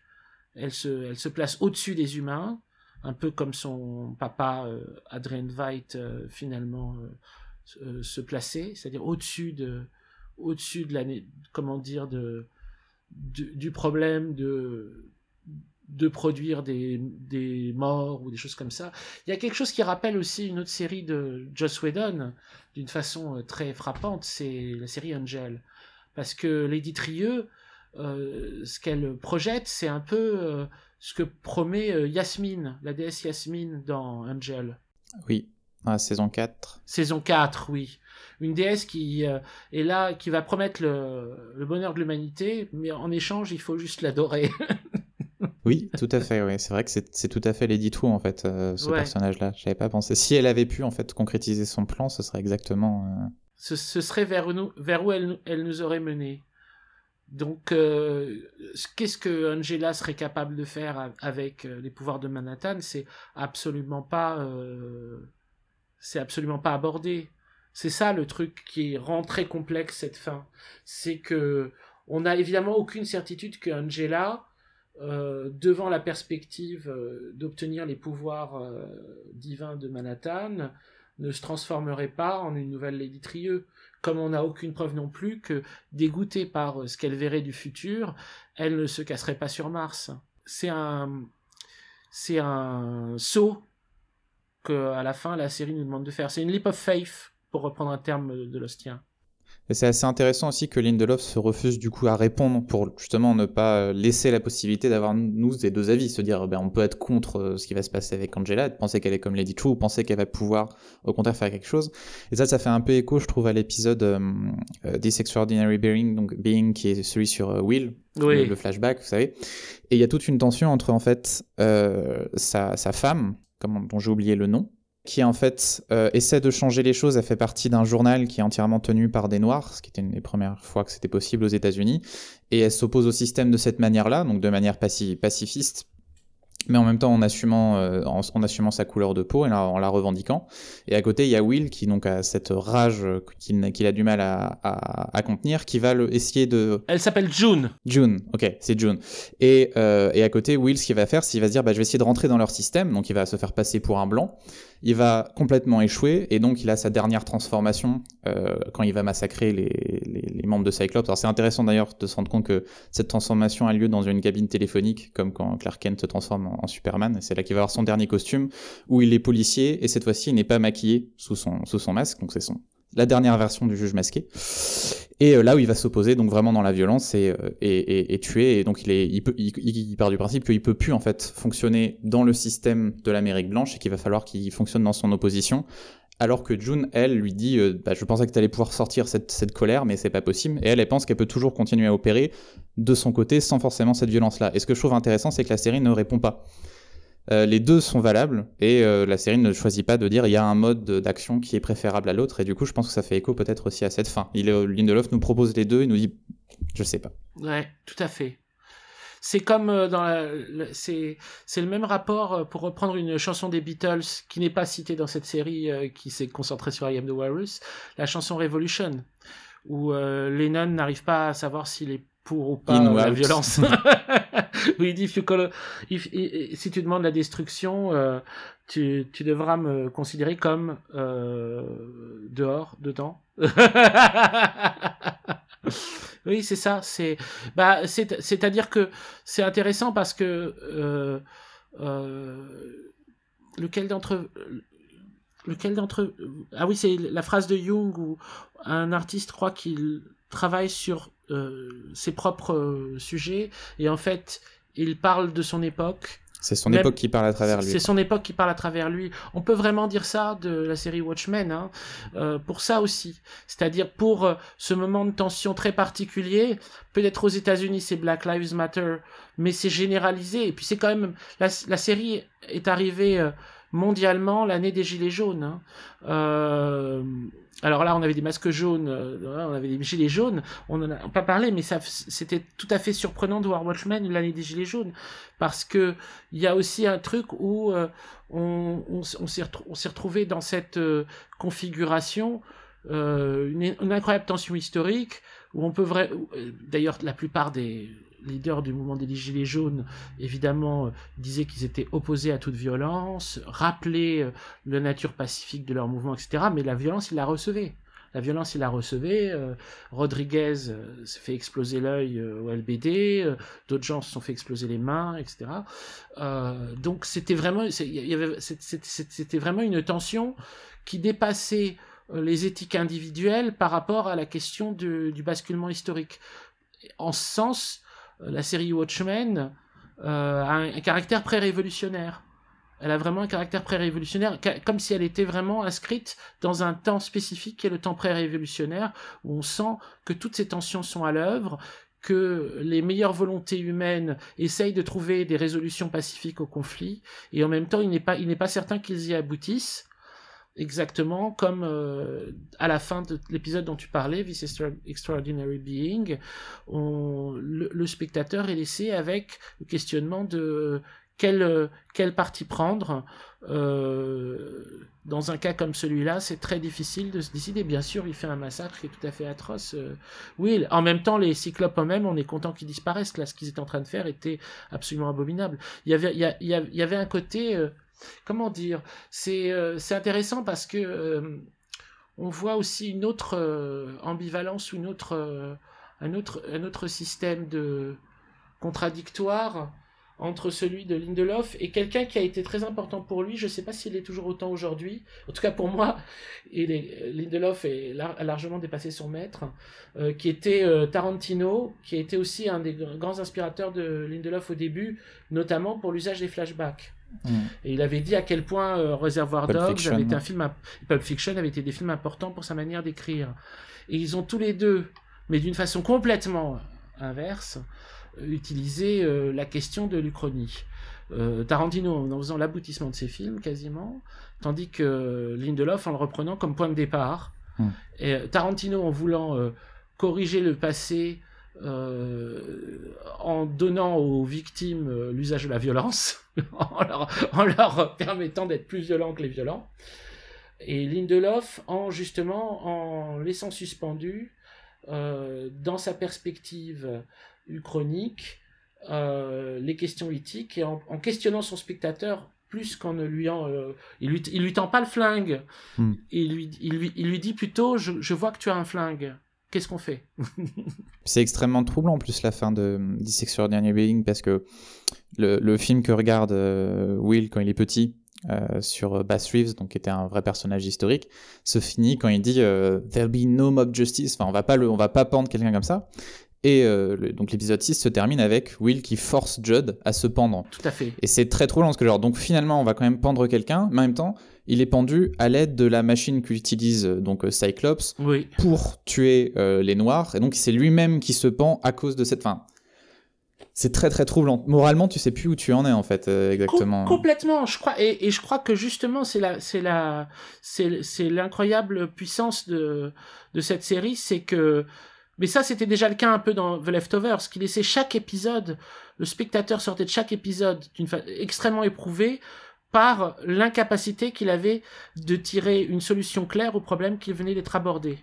Et c'était ça le, l'incroyable euh, puissance, l'intelligence scénaristique de Lindelof, son refus en fait euh, de passer par une réponse simple. Et euh, c'était intéressant. et pour moi, c'était assez, comment dire, représentatif même d'un problème culturel à vaste échelle c'était la même année où il y avait euh, Once Upon a Time in Hollywood ou c'était l'année précédente? C'était euh, 2019, oui c'est ça. C'est l'été, l'été avant Watchmen. L'été avant Watchmen et voir à quel point il y avait eu une sorte de comment dire de célébration cinéphilique sur Once Upon a Time in Hollywood qui pour moi est un film qui me pose d'énormes problèmes. C'est pas le sujet aujourd'hui donc on va pas. Mais euh, euh, qui, en plus qui se présentait d'ailleurs euh, partiellement comme un, film anti-série, ou en tout cas un film qui, parmi les différents aspects euh, de, son, de sa charge, il y avait celle des séries opposées à la pureté du cinéma, et qui, qui, présente, qui, qui, représentait une fois de plus, et là d'une façon encore plus invraisemblablement chronique, puisqu'elle concernait des êtres humains euh, qui ont été vraiment tués euh, dans le présent réel et, euh, dont, des personnes peuvent se souvenir, la solution alternative comme solution. La solution alternative était présentée comme solution. Dans la série Watchmen, les solutions alternatives sont présentées comme problème. Alors, elle demande au spectateur de trancher mais elle lui donne tous les éléments. C'est-à-dire que c'est vraiment presque comme... Euh, on est vraiment comme un, comme un jury, là. Il y a quelque chose de, de, de procédurial au sens français du terme. Euh, on est face à une procédure. On nous présente tous les éléments du dossier. On nous dit par rapport à ça, qu'est-ce qu'on fait? Tout est fait pour que hormis sur euh, certains personnages finalement assez secondaire quelque part, on puisse douter de leurs vraies intentions et peser le pour et le contre dans tout ça. Euh, finalement, Lady Trieux, ok, elle euh, met en place, on va dire, des dispositifs qui sont euh, extraordinaires et peut-être jugés légèrement inhumains, notamment quand elle rachète la maison, par exemple, mais ce qu'on nous montre avoir de ce personnage, par exemple, à aucun moment il est vraiment euh, terrible finalement. C'est juste qu'elle a une recherche de quelque chose, euh, que pour aboutir à ça, euh, elle euh, elle fait un pacte avec euh, Will, euh, ou plutôt l'inverse, ou en tout cas les deux travaillent de concert, sachant que chacun leur tour, on va dire, ils vont profiter l'un de l'autre, mais à aucun moment finalement on peut se dire qu'elle est maléfique. C'est juste que finalement c'est Ozymandias quelque part qui prend la décision, qui interprète le fait que John le téléporte comme étant pour comme étant un acte fait pour sauver le monde, alors que peut-être que ça se trouve, euh, elle aurait fait des choses très bien. Euh, parce que bah voilà elle en avait aussi les, la possibilité quoi donc euh, et finalement enfin elle se fait juger par son père qui est presque pire qu'elle ou qu'en tout cas qui est enfin en tout cas qui du point de vue de ce que nous montre la série et un, quelqu'un qui a fait quand même euh, un, massacre. Donc, euh, ouais, moi sur cette fin euh, d'épisode, effectivement, je pense que c'est à nous de juger, même si a priori, bon, pour Lindelof, la fin est assez claire, ou en tout cas, ce qui se passe après la série, c'est plutôt dans sa tête. Pour lui, c'est plutôt acté, on va dire, dans le sens où Angela en effet récupère les pouvoirs.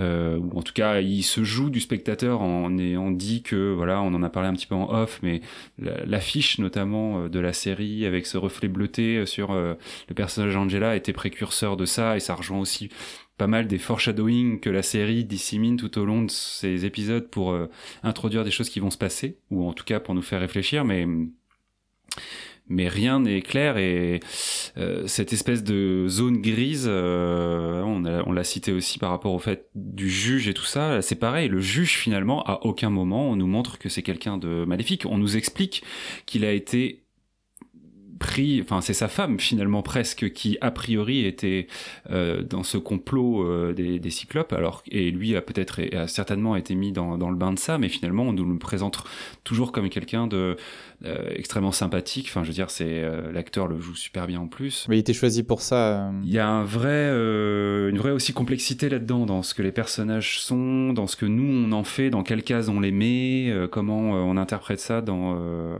dans notre imaginaire et tout. Dans notre moralité par rapport à ceux des personnages. Mm, mm. En fait, euh, ouais, c'est c'est hyper délicat. C'est hyper délicat parce que elle n'est pas caricaturale dans la présentation des personnages. C'est ça.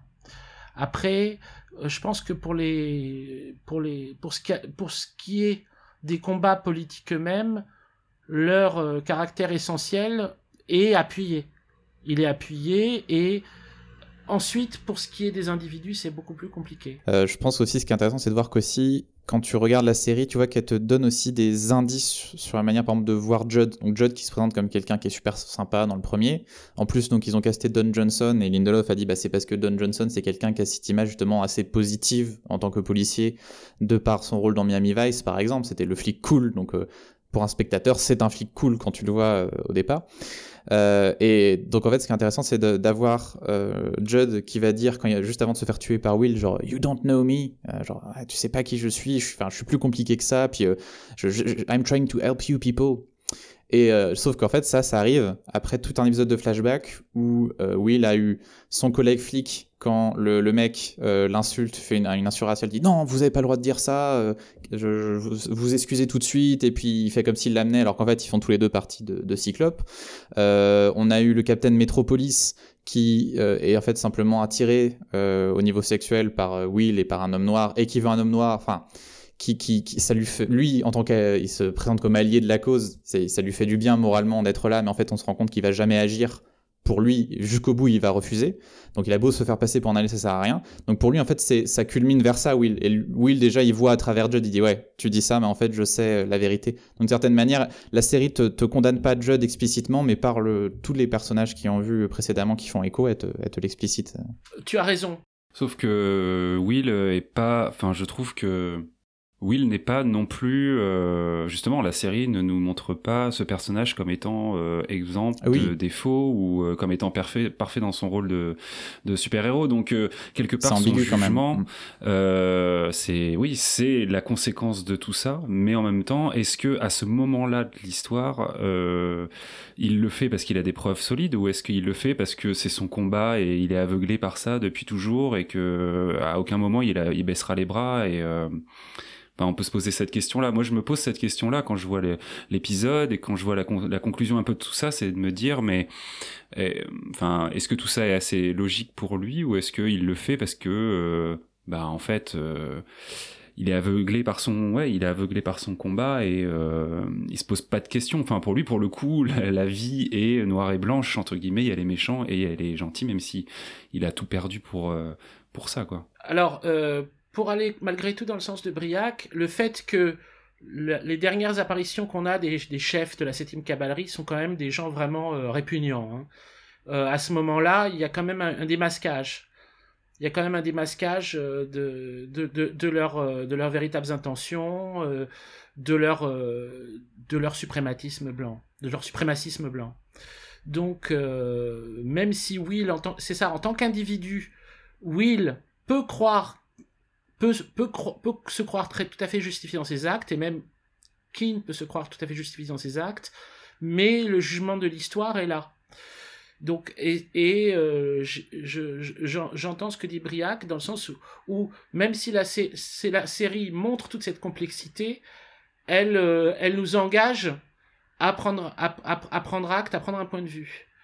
Euh, et en fait, c'est comme en trois temps. C'est-à-dire, en premier temps, elle semble euh, unilatérale. Deuxième temps, elle refait un cercle sur elle-même et elle recomplexifie. Et troisième temps, il y a quand même des rendez-vous de l'histoire qu'il faut pas, qu'on peut pas éviter. Ce serait comme, euh, il faudrait imaginer la même chose sur euh, l'histoire de la Révolution française, par exemple. Euh, on, rentrerait dans la complexité de, mettons, de l'innocence de Marie-Antoinette, de la naïveté de Louis XVI, et on dirait, bon, ce sont des victimes aussi et en même temps le rendez-vous qui est pris, il a une nécessité. Et on montrerait, oui, mais la terreur, il y a, y a, eu des massacres, etc., etc.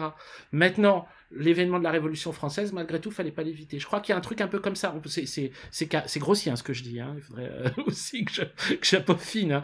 Je suis pas Lindelof. Hein. Euh, et vous voyez ce que je, je veux dire. C'est-à-dire, c'est on tourne autour du, on tourne autour de l'événement pour euh, te faire, pour, pour ne t'épargner aucune des nuances de gris. Mais on te demande malgré tout de trancher à un moment. C'est horrible de dire trancher, vous avez peut-être coupé, mais bon. La métaphore est parfaite. Le signe, je pense, c'est d'ailleurs qu'on n'a pas d'épisode centré sur un suprémaciste blanc. Il y aurait pu avoir un, flashback sur Judd, mais il n'y en a pas. Il n'aura pas son, son, épisode euh, à lui comme les autres personnages en ont. Même Lady True a un peu de flashback au début du dernier épisode. C'est juste. Et dans Lost, euh, comme dans Leftovers, l'empathie vient du fait de connaître ce personnage et de voir un peu sa vie, et Judd n'aura pas le droit à ça. C'est vrai. Un personnage. Euh, il aurait pu aussi avoir un épisode sur Jokin, par exemple. Oui. Euh, il aurait pu avoir son épisode, on aurait mieux compris. Il aurait vu son rapport avec son père, comment il en arrive, comment il a fait sa campagne et ça. Et on l'a pas. Donc, d'une certaine manière, de toute façon, la série nous oriente à eux les. Pas les ranger dans une case, mais en tout cas, on va pas les remettre en question. On va pas remettre en question le... ce qu'ils représentent, quoi. Oui, oui, oui. C'est plus les, les, les, les, idées qui les motivent que les, que les personnes. Et euh, sur Lady Trieux, c'est vrai que ce qui est, ce qui est rendu d'autant plus ambigu, c'est que elle est utile pour détruire les suprémacistes blancs. C'est elle qui le fait, ce truc-là. Et elle est présentée d'ailleurs comme une progressiste. Hein. Euh, mais avec ce, avec ce biais euh, technologique et euh, biopolitique et traficotage du, du, génome humain qui, qui rend, on va dire, sa promesse plus ténébreuse. Je voulais revenir euh, éventuellement sur euh, un, élément de qui euh, pouvait, dont on n'a pas particulièrement parlé, mais qui pouvait aussi rapprocher du coup Watchmen de la galaxie Lindelof, en tout cas d'en faire une œuvre qui lui appartienne vraiment, c'est l'aspect filiation. Euh, je sais pas si vous avez des choses à dire là-dessus. Ça me semble être un truc qui est très présent dans son œuvre, dans, dans la perte de ses personnes, enfin de ses proches, de comment on vit, euh, comment on vit leur héritage, euh, leur absence ou leur présence. Euh, et dans de ce que j'ai pu voir, parce que moi j'ai pas encore regardé The Leftovers, mais Lost par contre j'ai particulièrement apprécié. Il y a beaucoup de choses que j'ai vues de, de ça et qui est très très lié du coup au personnage d'Angela qui est presque le pur produit de son héritage, même si elle l'ignore quoi quelque part. Bah oui, c'est c'est d'autant plus un thème présent dans les trois séries et occasionnant d'énormes variations et de changements de perspective ou de point de vue, que cette série-là fonctionne aussi sur la question de, du rapport de Lindelof à Alan Moore. Donc, de rapport de Lindelof en tant que fils euh, des œuvres d'un autre artiste. Euh, et tout le long, tout le long, c'est rejoué cette question-là. C'est-à-dire qu'il y a énormément de dialogues qui jouent sur euh, les difficultés des relations de filiation et euh, le difficile partage entre, entre euh, héritage et trahison. Et pour, comme point de départ, déjà, bon, on sait que Alan Moore refuse qu'on adapte ses œuvres, enfin, refuse la paternité des adaptations, les dessins, c'est ce qui est un acte euh, économiquement parlant qui euh, euh, enfin, disons, l'appauvrit considérablement, mais qui lui donne une autorité énorme. une autorité qui tient beaucoup à ça. Mais son paradoxe, c'est que presque toutes ses œuvres sont des variations sur des choses préexistantes. Euh, que ça soit euh, des personnages de fiction euh, dans la Ligue des Gentlemen Extraordinaires, que ce soit les, héros, les, enfants, les, petites filles, Alice, Dorothy, dans, j'ai oublié le nom d'ailleurs de, la, bande dessinée qui les... Lost Girl? Lost Girl, c'est ça, oui, tout à fait. ou que ce soit les mythes autour de Jacques l'Éventreur dans From Hell. Donc c'est lui-même un, c'est un, adaptateur impénitent euh, qui euh, condamne d'avance toutes ces adaptations. Donc il a, un caractère de père, de ingrat, hein. euh, très, très. C'est déjà un personnage de Lindelof. C'est ça qui est, c'est très curieux. Et alors, bon, évidemment, il a condamné d'avance cette adaptation. Moi, j'ai jamais entendu d'interview de Moore post-diffusion du Watchmen ce que je pense qui serait très emmerdant pour lui, c'est que la série, euh, justement, n'a euh, euh, n'est tombée dans aucun des écueils des adaptations précédentes, à savoir reprendre son récit, le simplifier, grossir le trait, etc., ne pas prendre en compte le fait qu'il en voulait pas, tout ça. Et mais il y avait cette interview donnée par Lindelof, qui avait écrit des, des, lettres ouvertes à Alan Moore euh, auquel il avait répondu par une euh, très très mal, en disant qu'il pensait qu'Alan Moore lui avait euh, fait, lancé un mauvais sort. Oui. Alors je sais pas à quoi ça correspondait dans sa vie privée, mais en tout cas il avait l'impression de vivre les mauvais sorts lancés par Alan Moore. Ça c'est un élément de métafiction énorme, sachant aussi que donc donc Briac parlait de de Twin Peaks et de David Lynch, il est rentré aussi dans une relation de où il assume totalement euh, euh, sa filiation, son héritage ou son obsession. C'est-à-dire qu'il a quasiment abandonné euh, la promo de Leftovers saison 3 pour faire la promo de Twin Peaks saison 3. Ce mm. qui était un truc complètement fou. C'est-à-dire que la série, sa série n'était pas finie que l'autre commençait, et lui, il commençait déjà à commenter la saison 3 de Twin Peaks. Et il s'est retrouvé même à Comic Con à faire le, l'intervieweur pour les acteurs de Twin Peaks, à euh, discuter avec Jeff, Jensen euh, sur des podcasts, les épisodes, le dernier épisode et tout ça, et à rentrer. Et d'ailleurs, du reste, euh, la façon dont il parlait de Lynch, le regard qu'il avait même par rapport à Lynch, on voyait bien que c'était un regard de fan avec un élément de filiation, avec un élément très fort de filiation. Donc Watchmen est un peu la série dans laquelle, à la différence de Lost, qui était entièrement sur des personnages et leur rapport avec le, euh, enfin entièrement. Disons que une grosse grosse partie de Lost était euh, liée à la question de personnages et de leur père. Et Leftovers le jouait d'une façon complètement différente, avec un père présent, omniprésent, un peu dévorateur, euh, qui s'étonnait d'être pas lui le héros, alors que c'est son fils le héros, donc il voulait avoir la, place du héros. Et mais qui se retrouvait à la fin, quasiment à la place, enfin dans une dans une redite inouïe, euh, un remake inouï de la scène finale de Buffy, où dans la scène finale de Buffy, on voit Buffy face à l'avenir et sa petite sœur qui dit maintenant qu'est-ce qu'on fait Buffy? Et l'avant-dernier épisode de The Leftovers on voyait le père de Kevin derrière Kevin vous rejoint quasiment cette scène hein, et disant et maintenant qu'est-ce qu'on fait à son fils? Donc euh, où on voyait un renversement du, système de paternité où euh, Kevin finalement se comportait un peu toujours comme le grand frère de son père euh, et, et, donc dans Watchmen, bien, ça démarre avec ce truc-là. Lindelof adapte la bande dessinée d'un scénariste qui considère comme un de ses pères, qui lui-même ne veut pas d'enfant. Et on va jouer avec ce truc-là. Hmm. Will ne, ne reconnaît pas son statut de père, enfin abandonne sa famille. Euh, les, relations, donc la relation d'Angela euh, orpheline, découvrant progressivement son héritage. Euh, elle-même rejoint ces personnages de Lost, qui en fait est père et mère, mais d'enfants adoptés. Enfin, c'est pas que Lost d'ailleurs, parce que Leftovers rejouait ça aussi. Enfin, toute la question de la paternité comme un acte symbolique et non pas un acte biologique donc Angela est mère, mais elle est mère des enfants euh, qui sont pas les siens. Euh, et c'est des blancs. c'est vrai que c'est quand même un truc intéressant. C'est une, c'est une, c'est un renversement très très rare. On a, on rarement mm. vu dans des fictions euh, euh, des parents noirs qui ont des qui ont des enfants adoptés blancs. C'est c'est une vision tout de suite pour le spectateur. C'est extrêmement stimulant au niveau de l'imaginaire. C'est tous ces éléments. Oui, en effet, là-dessus, on voit le, voit la Lindelof qui continue son questionnement, qui continue son questionnement. Le père ingrat étant Ozymandias, hein, évidemment aussi.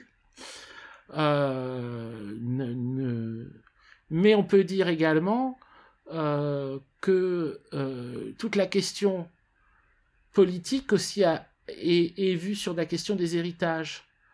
La question politique, la question des héritages est une question politique. Elle est abordée comme une question politique en fait. La question de la filiation des héritages est abordée comme une question politique.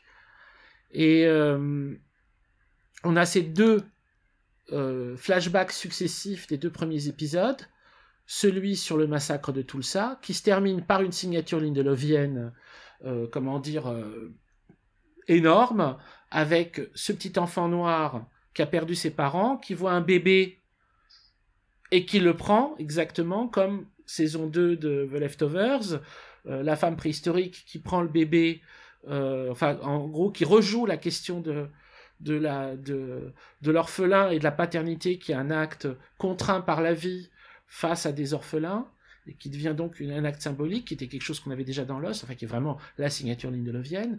Mais le deuxième épisode, où on a les Noirs faisant l'effort de guerre dans la guerre de 14-18, des troupes envoyées par les États-Unis pour se battre dans la guerre de 14-18, qui est aussi un, événement historique, et qui reçoivent les, euh, les tracts euh, envoyés par l'armée allemande, leur disant pourquoi vous vous battez avec eux?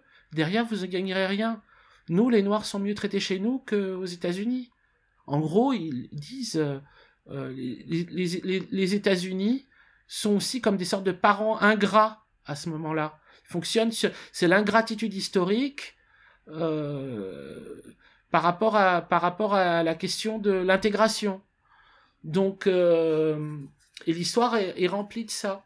L'histoire est remplie de l'ingratitude historique des dominants chose qu'on revoit jouer à plusieurs reprises dans, dans Watchmen.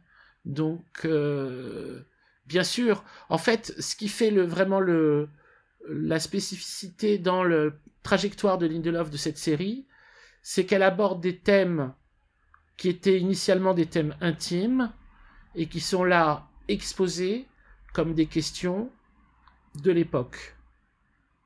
Exactement comme la phrase de Jung que nous citait Briac. Là, il se rend compte que, en fait, c'est la prise de conscience de Lindelof qu'il est à ce moment-là le reflet des questionnements de son époque, qui parle véritablement de son époque. Et il, gère avec un grand brio, mais en même temps une grande difficulté, deux axes qui sont la question historique et la question de filiation artistique. Eh bien, je vous propose qu'on conclue euh, cet épisode là-dessus. Euh, on aurait pu continuer encore euh, bien longtemps, je pense.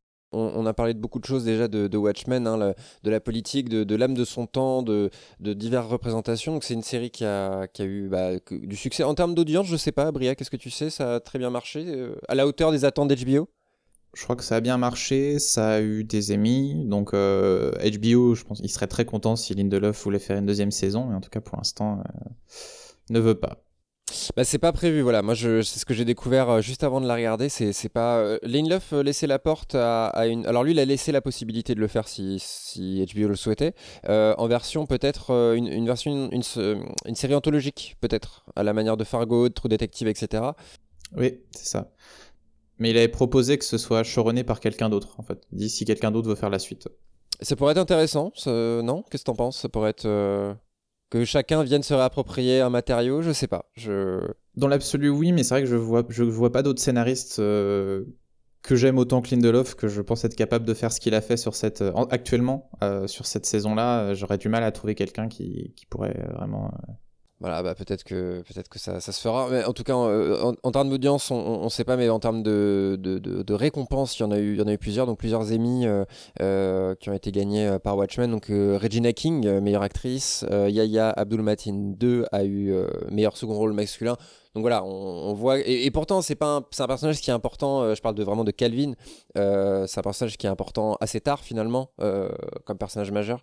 Enfin, je, je, sais pas si on peut résumer ça comme ça, mais voilà, en tout cas, c'est représentatif, je pense, de l'impact que ça a pu avoir chez les spectateurs et les spectatrices. on vous recommande un podcast qui s'appelle After Watchmen. Euh, qui, a euh, podcast français euh, qui revient voilà en détail sur chaque épisode ce que nous on pourra pas faire pour une question de temps mais qu'on aurait je pense adorer faire. Donc voilà, eux ils l'ont fait. Donc voilà n'hésitez pas à aller les suivre sur, sur les réseaux sociaux.